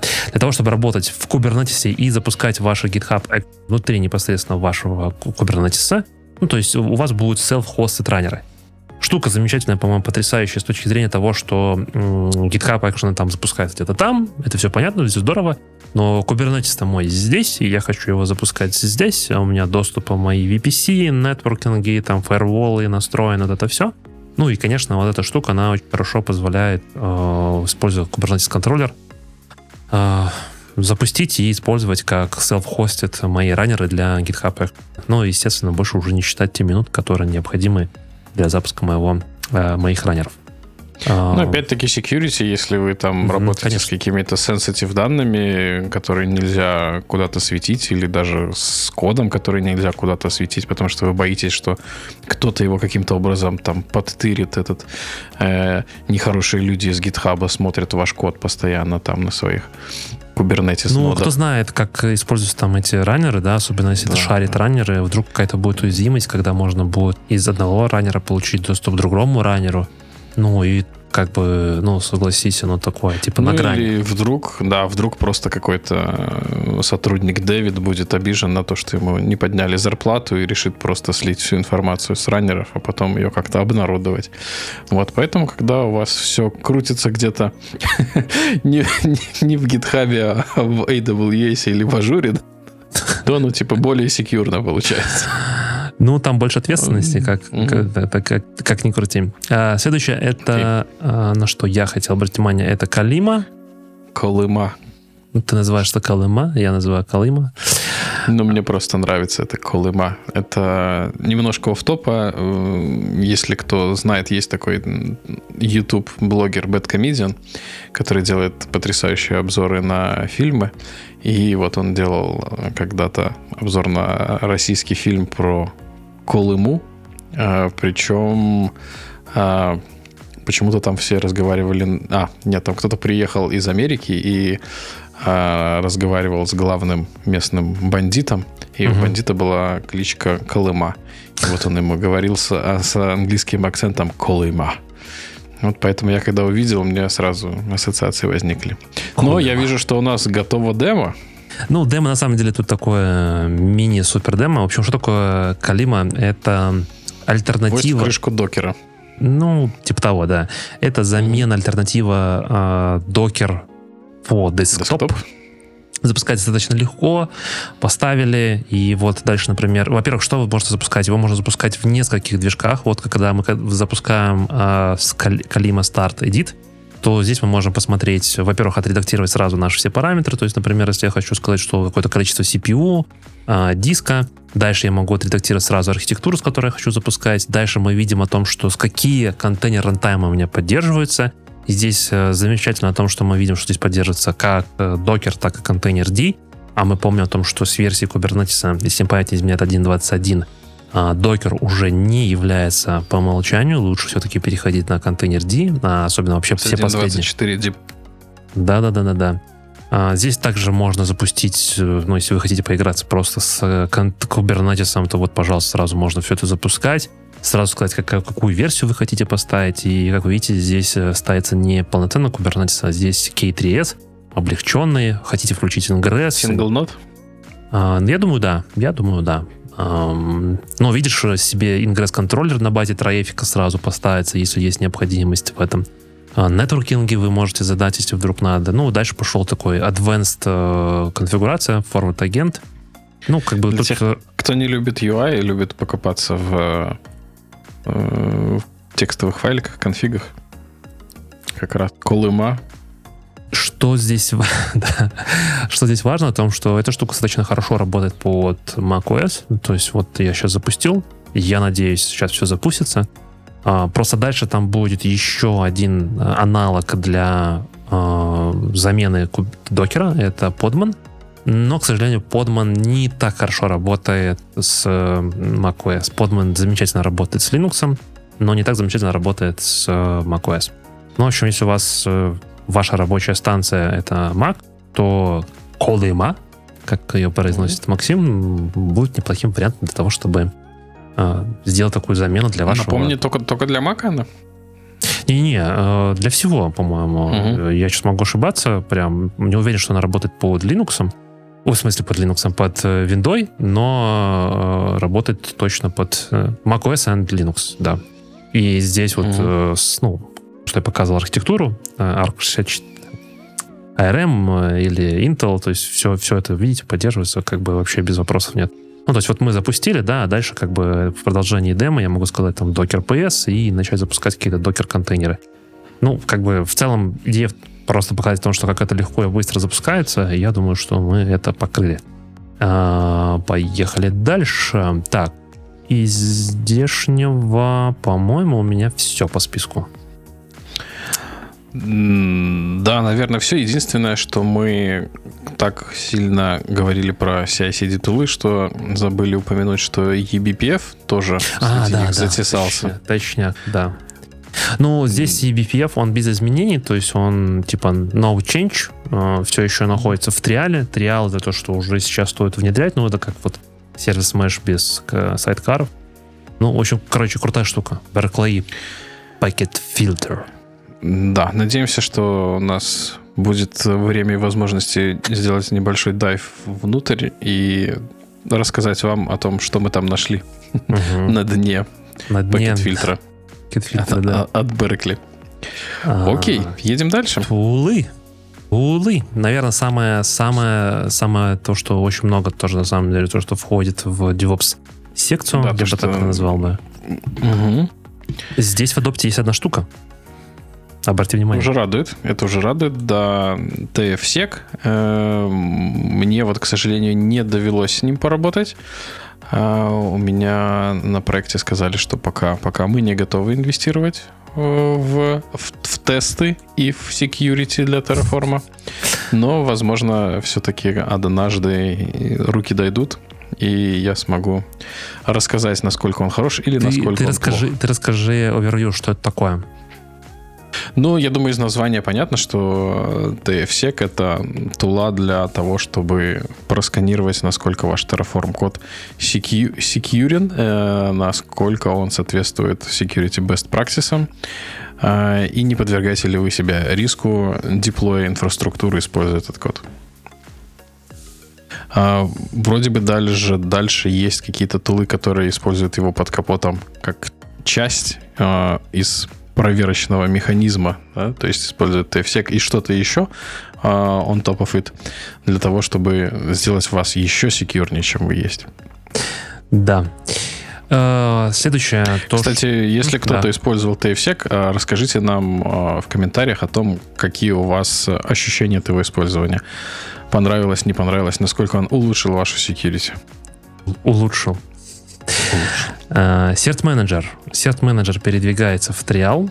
Очень крутая штука. Ну, в общем, Manager, если вы работаете с Kubernetes, вам нужно генерировать, создавать ваши сертификаты X509, то Cert Manager — это стандарт де-факто, то, как вы это можете делать и как вы можете управлять в целом вашими сертификатами. А, Ну, не вижу смысла здесь сильно останавливаться. Если вы хотите deep dive, опять же, по Cert Manager, вдруг вы еще не знаете, как с ним работать, конечно же, опять же, пишите в комментариях. Мы постараемся что-то сделать. Сегодня как, как на рекламе. Если вы хотите, напишите нам в комментариях. А, ну, на самом деле, потому что если посмотреть, то весь этот Прокладар, как бы... Очевидные вещи, да? Такие. Не-не-не, не то, что очевидные вещи, просто ты как бы не можешь погрузиться глубоко, потому что их очень много, да? Но, с другой стороны, если что-то триггерит у слушателей, зрителей наших о том, что, блин, пацаны, вот это вообще классная штука, давайте мы про, про нее поговорите, а, то, ну, почему нет? Ну, то есть я считаю, что Мгм. это неплохим таким, знаешь, скопом, смотрите, вот что сейчас в индустрии происходит, а вот такие-то вещи, да, можно потом для себя, ну, условно, опять же, да, вы попросили Softwork Radar, мы сделали. Вы попросили Jenkins X. Ну, мы как бы, я думаю, что мы сделаем. А Если там множество людей скажет, давайте, э, давайте там типа про TFSEC или там про Sales Manager с дипдайвом каким-нибудь с, демо, с демками, то ну там на полчасика я думаю, что можно будет взять. А что меня радует, это то, что в Триале здесь Cloud Carbon Footprint. Э, Все облака движутся к тому, что нужно понимать э, про sustainability. Э, В том же AWS на реинвенте в прошлом году был добавлен новый пилор в Well Architecture Framework. Как раз таки sustainability, то, как ваши вычислительные ресурсы, то, то ваше приложение с вычислительными ресурсами, которые используются в клауде, оно влияет на окружающую среду, если очень коротко. И теперь можно вот этот подсчет делать, Cloud Carbon Footprint, какой след карбонового вы оставляете в, а, в нашем, нашей планете, используя ваше приложение. Если вы все еще не используете ARM-процессоры, то посмотрите, может быть, стоит на них перейти. А, Ну, конечно, спорная, спорная штучка. Как, как оно будет считаться, как оно будет себе выводиться, непонятно, да. Понятно, Ну- что можно как-то примерно посчитать по э, ноде, которую ты реквестишь. За затраченное например, да? электричество. Затраченное электричество. То есть, ну, как бы условно там у тебя есть, определяется процессор, тип процессора, ну, как мне кажется, капотом. Я не уверен, я сейчас просто предполагаю. у тебя есть, э, вот, например, тот же Intel, например, и вот M1, да, ты знаешь о том, что M1 для своих расчетов использует такое количество там ватт энергии, не знаю, там 15-20, а для таких же расчетов э, для Intel нужно там 60, да, ну и ты просто на базе вот этих вот э, потраченной электроэнергии ты делаешь расчет. Ну, я так подозреваю, что Привет. под, под капотом. Привет антирекламе Intel. Но как я уже говорил на нашей первой записи, которая не удалась, э, Скорее всего, в будущем появятся специальные программы, которые будут занижать эти расчеты э, для того, чтобы мы э, как бы вкладывались и соответствовали стандартам де-факто. Как это? Окей, идем дальше. Следующее, про что хотелось поговорить, это конф-тест. Конф-тест — это инструмент, который позволяет написать тесты для тестирования конфигурации внутри вашего Kubernetes. А, оно базируется на Regal Language. Я на самом деле тоже был, ну, как бы, я не знал, что, оказывается, весь Open Policy Agent, где мы пишем свои там эти правила, да, так называемые OPA правила, а они все на базе вот этого Regal Language. То есть это отдельный language для написания вот этих вот тестов, для написания вот этой вот типа конфигурации. А, прикольная штука. Для, в общем, как бы вы можете написать свои тесты для тестирования ваших конфигов. Ну, штука интересная. Если вы готовы инвестировать в тестирование в конфигурацию, то отличный инструмент. И здесь сразу же следующим хочется упомянуть про KubeScore. Это инструмент, который делает такой статистический код, анализ всех ваших э, дефинишенов объектов.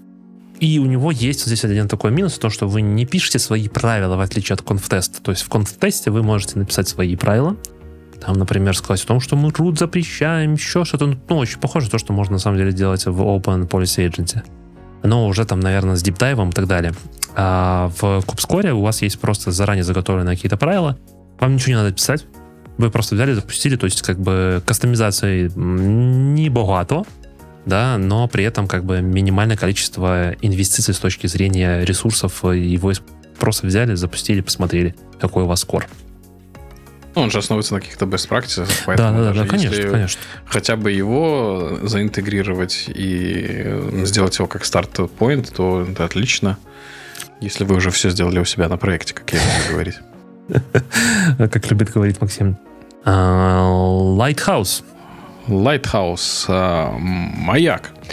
А, у нас на нашей конференции DevOps Минск был доклад, посвященный Web Vitals Metrics – а, кто пропустил его, рекомендую сходить послушать, потому что как раз ссылка вот... Э, да, ссылка будет в описании. Как раз э, Илья там рассказывал а, о том, что это такое, во-первых. Во-вторых, он там, по-моему, упоминал эту тулу от Гугла. Если вкратце, что такое Web Vitals Metric? Это а, метрики, которые влияют на выдачу вашего сайта в Гугле. Да? Например, как быстро у вас загружаются странички, точнее, как быстро у вас загружаются картинки а, на вашем сайте. Э, что там еще было? Помнишь? Да там дело даже не то, что как быстро загружаются ваши картинки, а как быстро загружается ваша э, страница э, юзабельная для э, клиента. То есть, например, если у вас есть большие картинки, и вы не отображаете всю, всю страницу, пока, нет, пока картинки не подгрузятся, а это могут быть какие-то фотографии с вашего айфона 14 48 мегапиксельными камерой. Ну, я сейчас как бы просто вроде как слышал такие слухи ходят, что там будет 48 мегапикселей 48 мегапикселей, значит, эта фотография будет весить там 40 мегабайт, условно, да, а, то и вы при этом ничего больше не показываете, то получается, что ваша страница, пока вот эта большая фотография не подкрутится, она не юзабельная. То есть человек не может ничего дальше сделать. И получается о том, что вы можете оптимизировать такую загрузку, например, вы сразу отображаете какие-то такие куски, да, фреймы, например, там, не знаю, у вас сверху меню, потом у вас посередине текст, и вы начинаете сразу показывать текст. И сверху кнопки но не показывайте медиа, например, пока, которая еще в процессе подгрузки. Когда она подгрузится, вы потом как бы докидываете. Вот э, такая идея, если я правильно помню. То есть... Э, да, угу. Угу. И Илья вот рассказывал о том, как он имплементировал сборку этих метрик для страниц своего сайта кастомным способом. А также он упоминал, что есть э, готовое решение Lighthouse от Google. Э, я не помню, что именно не дало ее заимплементировать э, у себя на проекте. Возможно, она еще была не готова или поддерживала ограниченное количество метрик. Но вот э, сейчас, видите, Softworks Radar подчеркивает том, что она уже готова к использованию, ее можно вполне встраивать в свой CI pipeline. и смотреть, как, как близко к первым, первым позициям в Гугле вы будете находиться. Следующий тул. Duke Nukem. Duke Nukem. А, да, Витя э, намекает на то, чтобы я рассказал немножко про это, потому что .NET. Э, мой текущий проект как раз связан с .NET. Э, и я думал, что это очень поможет, на самом деле облегчит мне жизнь, но оказалось, что не совсем. Потому что это не, не то, что я думал вначале. Да? Я думал, это просто какой-то враппер над MS-билдом, а оказалось, что это чуть больше. Э, это возможность описать ваш CI-CD, используя C-Sharp. А, если вы молодец и когда-то на нем писали или знали, или вам не хватает какого-то функционала, то можно заиспользовать программир... программированные под... подходы программирования, но немножко в обрезанном виде, потому что все-таки там предоставляется как C-Sharp DSL, но, тем не менее, более богатый функционал получается. Плюс э, будет э, в том еще, что можно будет скомпилировать э, ваш build в какой-то бин бинарник и отойти от проблем, которые могут случиться на runtime е непосредственно, там, не знаю, нехватка библиотеки, не та версия .NET там или еще что-нибудь в таком духе.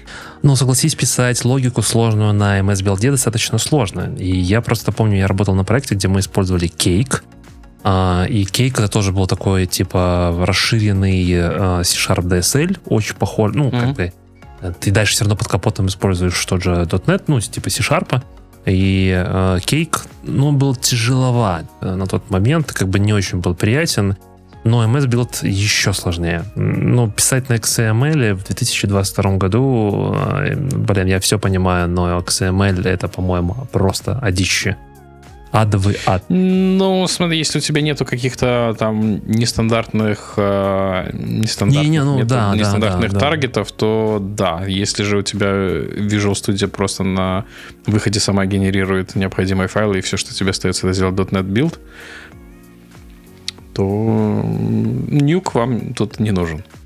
Не, ну так. да. Но если есть какая-то кастомизация и прочее, угу. то и, как бы если раньше у вас было все на кейке, вы были знакомы с кейком, вот что такое фейк, я никогда не работал, не скажу, но с кейком... Ну это же A, A, B, C, D, E, F, как обычно. Да. Кейк, фейк. Э, да. Следующее. Ну, как раз-таки подман. Э, и тут даже сами ребята, опять же, подманы для того, чтобы сделать замену альтернативу для докера. И здесь даже ребята сами подсвечивают о том, что у них под macOS они встретились с какими-то ишьюсами. Ну, и то, что я говорил о том, что подман все-таки под macOS не лучший вариант, да. Возможно, лучше будет вариант Колыма, как Максим ее произносит. Но в целом, как бы, достаточно прикольная штука. Рекомендую посмотреть, знакомиться. Э, может быть хорошей альтернативой. А, не, ну так э, Колыма, она же себе только виртуалку поднимет, дальше ты же все равно докер будешь использовать. Правильно? Нет, подожди, тебе Колыма ну, контейнер же тоже будет. Колымой ты это, будешь это, контейнеры замена... поднимать? А, ну, нет, да, у тебя интерфейс... Дальше CLI докеровский будет. Колыма тебе может, поз... Колыма тебе может позволи... позволить поднять твой контейнер runtime как контейнер D и уже использовать контейнер D как э, CLI, да, то есть есть вариант. Идея в том, что платным ты стал Docker Desktop именно. Тебе нужно платить там, по-моему, 5 долларов в месяц за его использование, если вы работаете большой организации и якобы используете его в частных целях на рабочем ноутбуке, то, скорее всего, это, ну, типа, должна быть платная подписка, мое понимание. А, потому что на рабочем ноутбуке, если вы что-то используете, это значит то, что вы используете для работы, а это значит, что это, ну, типа, стоит бабла. Ну, это как я это понимаю. Хочешь работать, плати. А, ну, типа того. Угу. Ну вот, э, дальше следующий инструмент, на который хотел сказать, это как раз таки вот этот SIFT, э, который мы уже чуть-чуть подсвечивали для реализации с БОМа, то, что Максим рассказывал.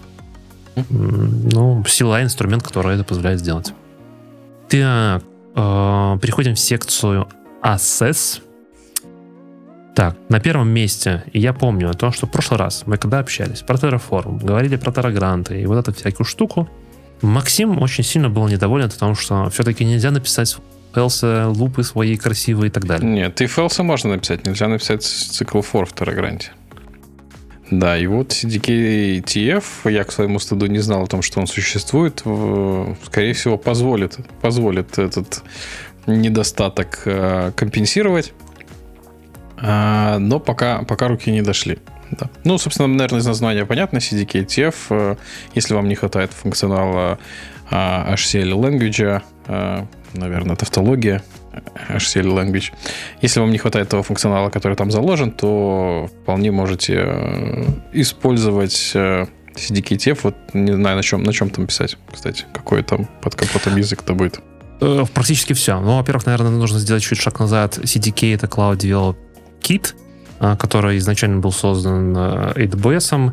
В CDK именно AWS там на текущий момент, если я правильно помню, поддерживаются языки типа JavaScript, TypeScript, Java, .NET семейство, Go не так давно был зарелижен, Python, естественно.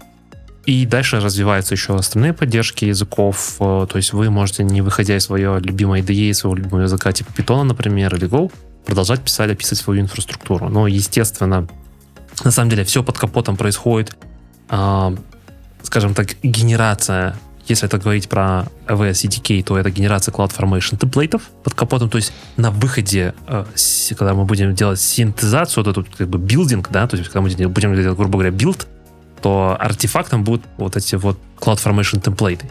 Просто мы их не будем там писать, или вот я думаю, что в этой ситуации это будет э, HCL, да, а, то в этой ситуации мы просто там с разными loop ами, сложной логикой, construct ами, которые там есть в CDK, мы с помощью этой абстракции упрощаем написание кода, уменьшаем размер этого кода и так далее. Ну, в общем, все лучшие практики.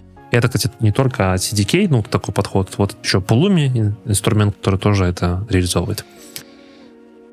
А, Следующее, про что хотелось поговорить, это Exolidro. И я, на самом деле, был очень приятно удивлен этим инструментом.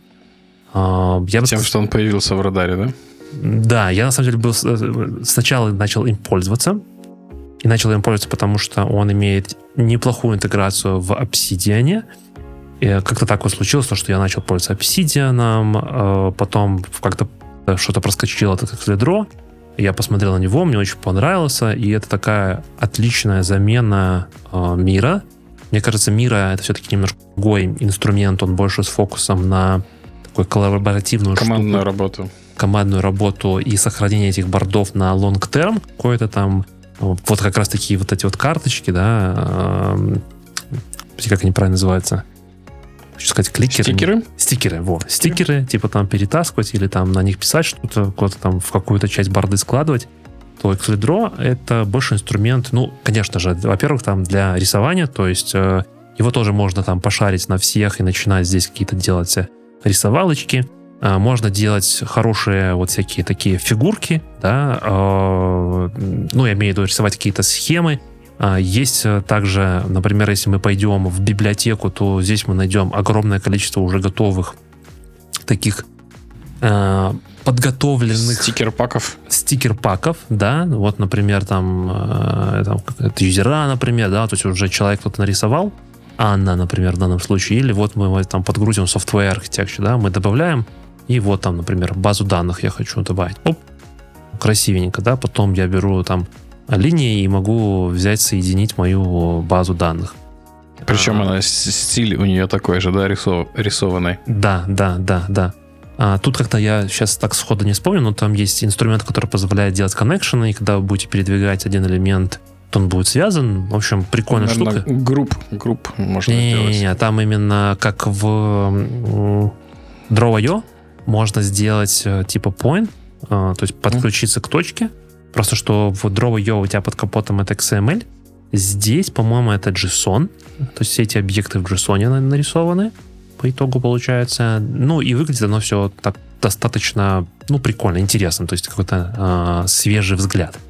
И если я правильно помню, мы про это уже говорили. Э, да, говорили, мы точно уже говорили про Excel Draw. Э, то, что Google сделал. Каком-то запусков вроде затрагивали. Да, да, да, да, да, затрагивали. В общем, классный mm инструмент. Э, можно вот коллаборативно сказать, вот я начинаю сессию, скинуть эту ссылку коллеге, и совместно делать такой типа whiteboarding. А, именно такой классический whiteboarding, где вы что-то рисуете, обмениваетесь и так далее. Макс, ты уже купил себе iPad, чтобы использовать GitHub код Space и программировать на iPad? Нет, пока еще нет. Я еще беден того, чтобы покупать себе такие дорогие э, игрушки от Apple. Но да, вполне возможно, что скоро мы э, придем к тому, что можно будет э, запускать IDE-шки уже принастроенные, используя iPad на M2 или M3 каком-нибудь. Используя, так сказать, во всю мощь процессора армовского, да, через веб. Через веб, да. Да, через веб.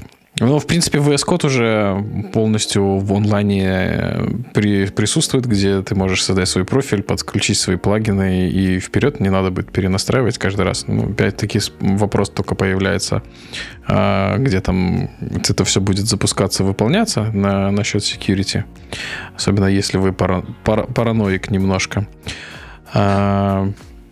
Просто что здесь, да. на самом деле, вот э, если посмотреть те варианты, которые можно себе прикупить, да, то здесь 32 CPU, 64 гига оперативной памяти, и, возможно, если вы работаете, не знаю, там, с Big Data или Machine Learning, а, возможно, вам будет это достаточно неплохим вариантом. То есть вы запускаете где-то там удаленно, а, плюс... Думаю, что это намного мощнее, чем большинство девелоперских лэптопов. Да, да. Именно в этом весь посыл. О том, что а, вам не нужно иметь дорогущие лэптопы. Вы можете купить себе эйры, да, там с mm небольшим количеством оперативной памяти и... С 13 дюймами. 13 дюймов подключить один внешний монитор и наслаждаться...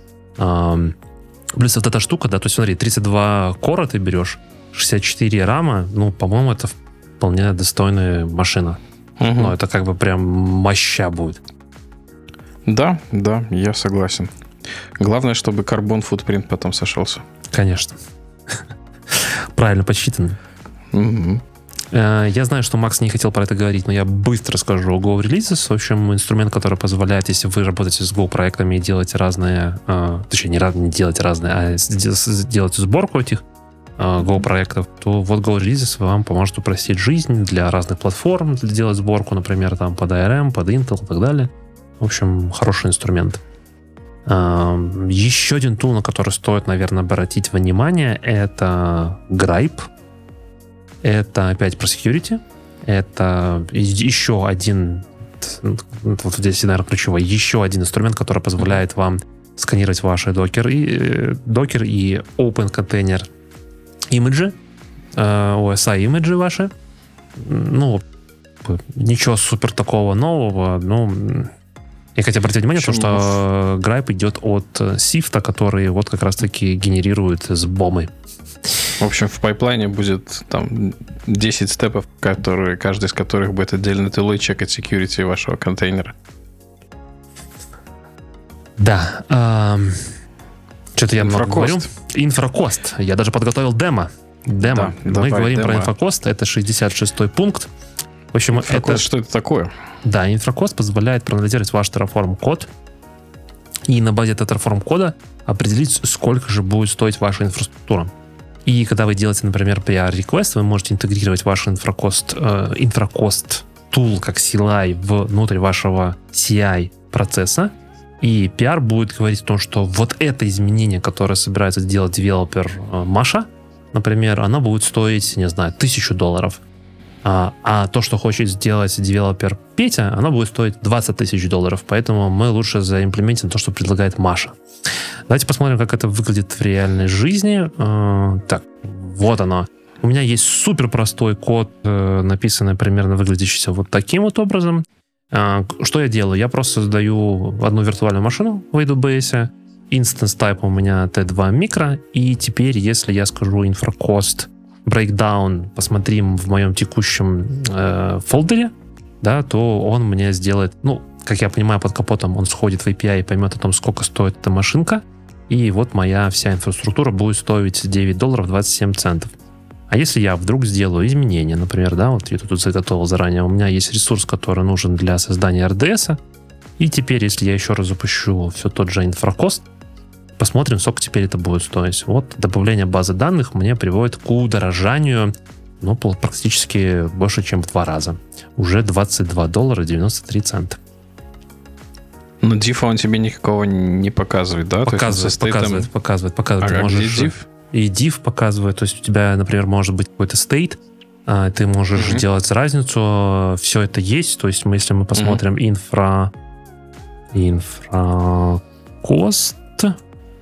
я не помню, там минус-минус help, Uh, да, вот смотри, у тебя... Он div, я вижу там, да. Да, да. Show cost div from Terraform Directory, то есть ты говоришь, uh-huh покажи мне, и ты еще можешь это сгенерировать в JSON, чтобы это потом проанализировать, посмотреть текущее сравнение, ты можешь интегрировать в свой CI и смотреть по pull реквестам да, то есть сколько, сколько оно будет стоить и так далее. Ну, в общем, прям... Видишь, здесь даже есть коммент, да, пост на инфра, инфракост коммент от GitHub, GitLab, Azure, репозиторий, mm-hmm. Git, ну, в общем, все очень хорошо. Прям такой deep dive я не делал, но вот так вот high level и того, что быстро пощупал, посмотрел, ну, прикольно выглядит. Конечно же, важно понимать, то, что оно не будет считать те расходы, которые э, динамические, например, сеть, трафик. А мы помним о том, что трафик это тоже деньги и немалые. Скидки mm. тоже персональные не будет считать, если кому-то выданы. Да, вы всего Ну и Угу. И тут у меня опять немного паранойя о том, что э, все-таки ты свой код отправляешь куда-то на сторонний сервис, который его каким-то образом там... Мы же не знаем, какие именно API-колы туда отходят, да? Может, он целиком твой Terraform Terraform, Terraform манифесты все твои отправляет туда, и неизвестно, как они там потом могут использоваться. Понятно, конечно, что в большинстве случаев это просто описание каких-то ресурсов, но мало ли, название этих ресурсов, да, название каких-то проектов, название каких-то фирм или еще чего-нибудь. Ну, важно здесь то, что туда не отправляется сам Terraform а, State, да, эм, ну, ты ж, ты ж не знаешь, что там отправляется. Нет, там точно не Terraform State отправляется. В Terraform State на всякий случай напомню о том, что если у вас есть какие-то секреты, а, то они в Terraform State в открытом виде так и будут продолжаться видеться, видеться, да, когда вы делаете всякие там Terraform планы, и то, что у вас отображается в аутпуте, и скрыты будут секреты, это просто вот именно в плане, но не в стейте, который у вас э, все равно в plain тексте хранит ваши секреты. А, да и вообще в секреты хранить в Terraform, даже если они там подключаются откуда-то, это не очень хорошо. Один раз генерировали, потом вообще лучше удалить и хранить секреты в другом месте. Два последних инструмента, которые я хотел подсветить э, в этой секции, и на самом деле мы уже максимально ближимся к концу. Первое — это GC. Я думаю, что многие из вас знакомы с GQ. По сути, это такой э, sed для JSON. Так вот, jc позволяет э, output ваших Linux команд превращать в JSON, а потом через jq делать обращение к вашему output. В общем, звучит интересно, может быть, для автоматизации и таких pipeline ов, переходов с одного места в другое, и сохранением это в JSON. JSON, понятное дело, том, что потом проще парсить, э, будет хорошо. Интересно, только... Ну, я же так понимаю, что если output от CLI команд, то он любой output тебе переведет, да? То есть ему на вход подашь, то он и поп- попробует перевести тебе в JSON. Не обязательно это там, с образно говоря, да, ему передавать, чтобы он JSON тебе сформировал. Но можно и какой-то свой кастомный скрипт сделать. Я думаю, да, да, я думаю, да. Я, я думаю, да. Вот, и ты его дальше передашь. Ну, нужно, естественно, тестировать, смотреть. Угу. Последний инструмент, про который я сегодня хотел поговорить, и почему я решил его взять, потому что, ну, не раз уже слышал такую штуку, вот есть у меня мои там контейнер registry, да, а, например, мой ECR, да, если мы говорим там vs терминологиями. И вот я хочу, или, например, у меня есть паблик, да, например, тот же э, Docker, да, я хочу какие-то э, какие-то имиджи перенести в мой private, да, который находится за пятью фаерволами. Я хочу вот перенести в мой ECR и хранить какие-то имиджи, да, как мне это сделать? А потом я хочу обязательно, чтобы это еще была синхронизация какая-то настроена. Ну, понятное дело, то, что это можно сделать с какими-то своими кастомными скриптами.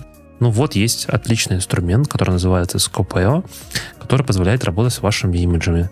А что именно конкретно он позволяет вам делать, э, например, можно сделать скопировать. Ну, можно просто скопировать, можно, можно удалить, можно залистить теги, можно залогиниться, кстати, это тоже использовать как, как инструмент логина. можно заверифаить э, подпись и так далее. Ну, основное из того, что я увидел из таких больших бенефитов, это как раз-таки организовать вот этот вот синхронизацию имиджей между э, регистрами и, например, вашей локальной директории. Ну, условно, или вообще в целом между разными регистрами. В общем, штука, которая, мне кажется, может быть весьма-весьма полезна. Да, в хозяйстве девопса.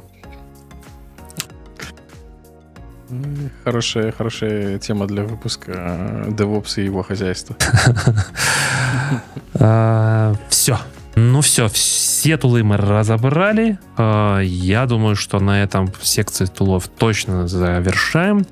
Предлагаю переключаться на language. И в languages я знаю о том, что Максим обещал каждую пункт разобрать в деталях. Хотя обратите внимание в том, что здесь в Adopt даже, даже два штуки есть. Один тест-контейнер. Да.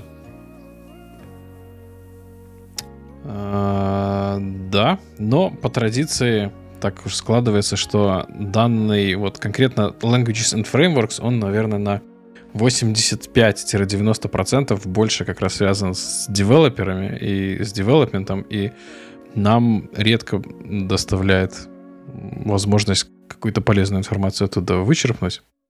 А, вот, возможно, тест контейнерс она как раз такая, но я, когда готовился, пропустил ее, но вместо этого увидел два интересных, два интересных пункта а, под номерами 80, да, Azure Bicep. А, это такая попытка создания Terraform а для Azure а. У меня, к сожалению, не было возможности с ним поработать, но я наслышан а, о нем. Это даже сталкивался с ребятами, которые используют его у себя на проектах. В принципе, достаточно позитивные отзывы о нем. А, работает только с ажуром, под капотом использует RM-темплейты, у него есть state. В общем, такой кастомный Terraform для Azure Cloud. А, вроде все, что ты подчеркиваешь, я рассказал. Так, и еще один пункт, который мы хотели бы а, пос, посмотреть здесь, это Web Assembly.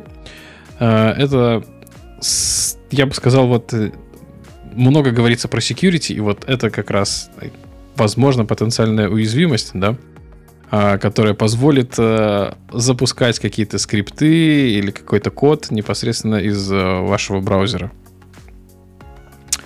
А, и это достаточно настораживает, а, потому что я думаю, что найдется много людей, которые захотят э, этим воспользоваться.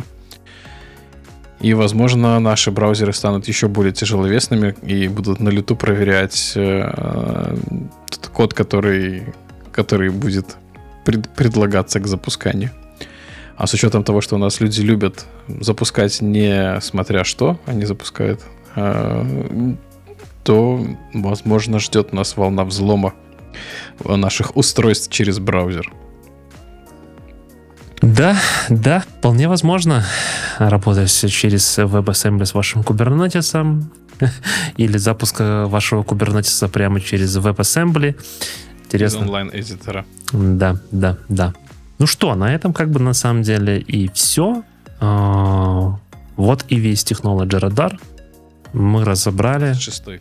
Да, 36-й. Здесь получается 93 пункта. Ну, понятно, что мы э, language фреймворки, скажем так, скипанули практически. Будем откровенными, но постарались донести... Делаем всегда. Ну... Наше оправдание, скажем, что мы так делаем всегда, да. и зачастую это оправдано. А, да, на моем таймере уже первая цифра 2. Я надеюсь, что это будет на, после постпродакшена меньше, чем цифра 2. Минут 40, да? А, нет, точно 40 минут не получится. Я очень сильно сомневаюсь. Ну что, спасибо, что досидели, дослушали наш офигенный подкаст. Как всегда, с вами был. Пишите, что было, пишите, что было интересно в, в этом радаре для вас. Пишите, стоит ли обсуждать следующий радар. А, чего, ну, наоборот, не хватило, чтобы, по вашему взгляду, стоило бы включить в радар и в какую секцию. А, а что было настолько новое и настолько интересное, что вы обязательно будете пробовать имплементировать себя на проекте. Подписывайтесь на канал, ставьте лайк. И до встречи в следующих выпусках. DevOps Kitchen Talks. Закончен. Готовить. Радар. Радар. Закончили. Готовить. Уходим отдыхать. Закат. В закат.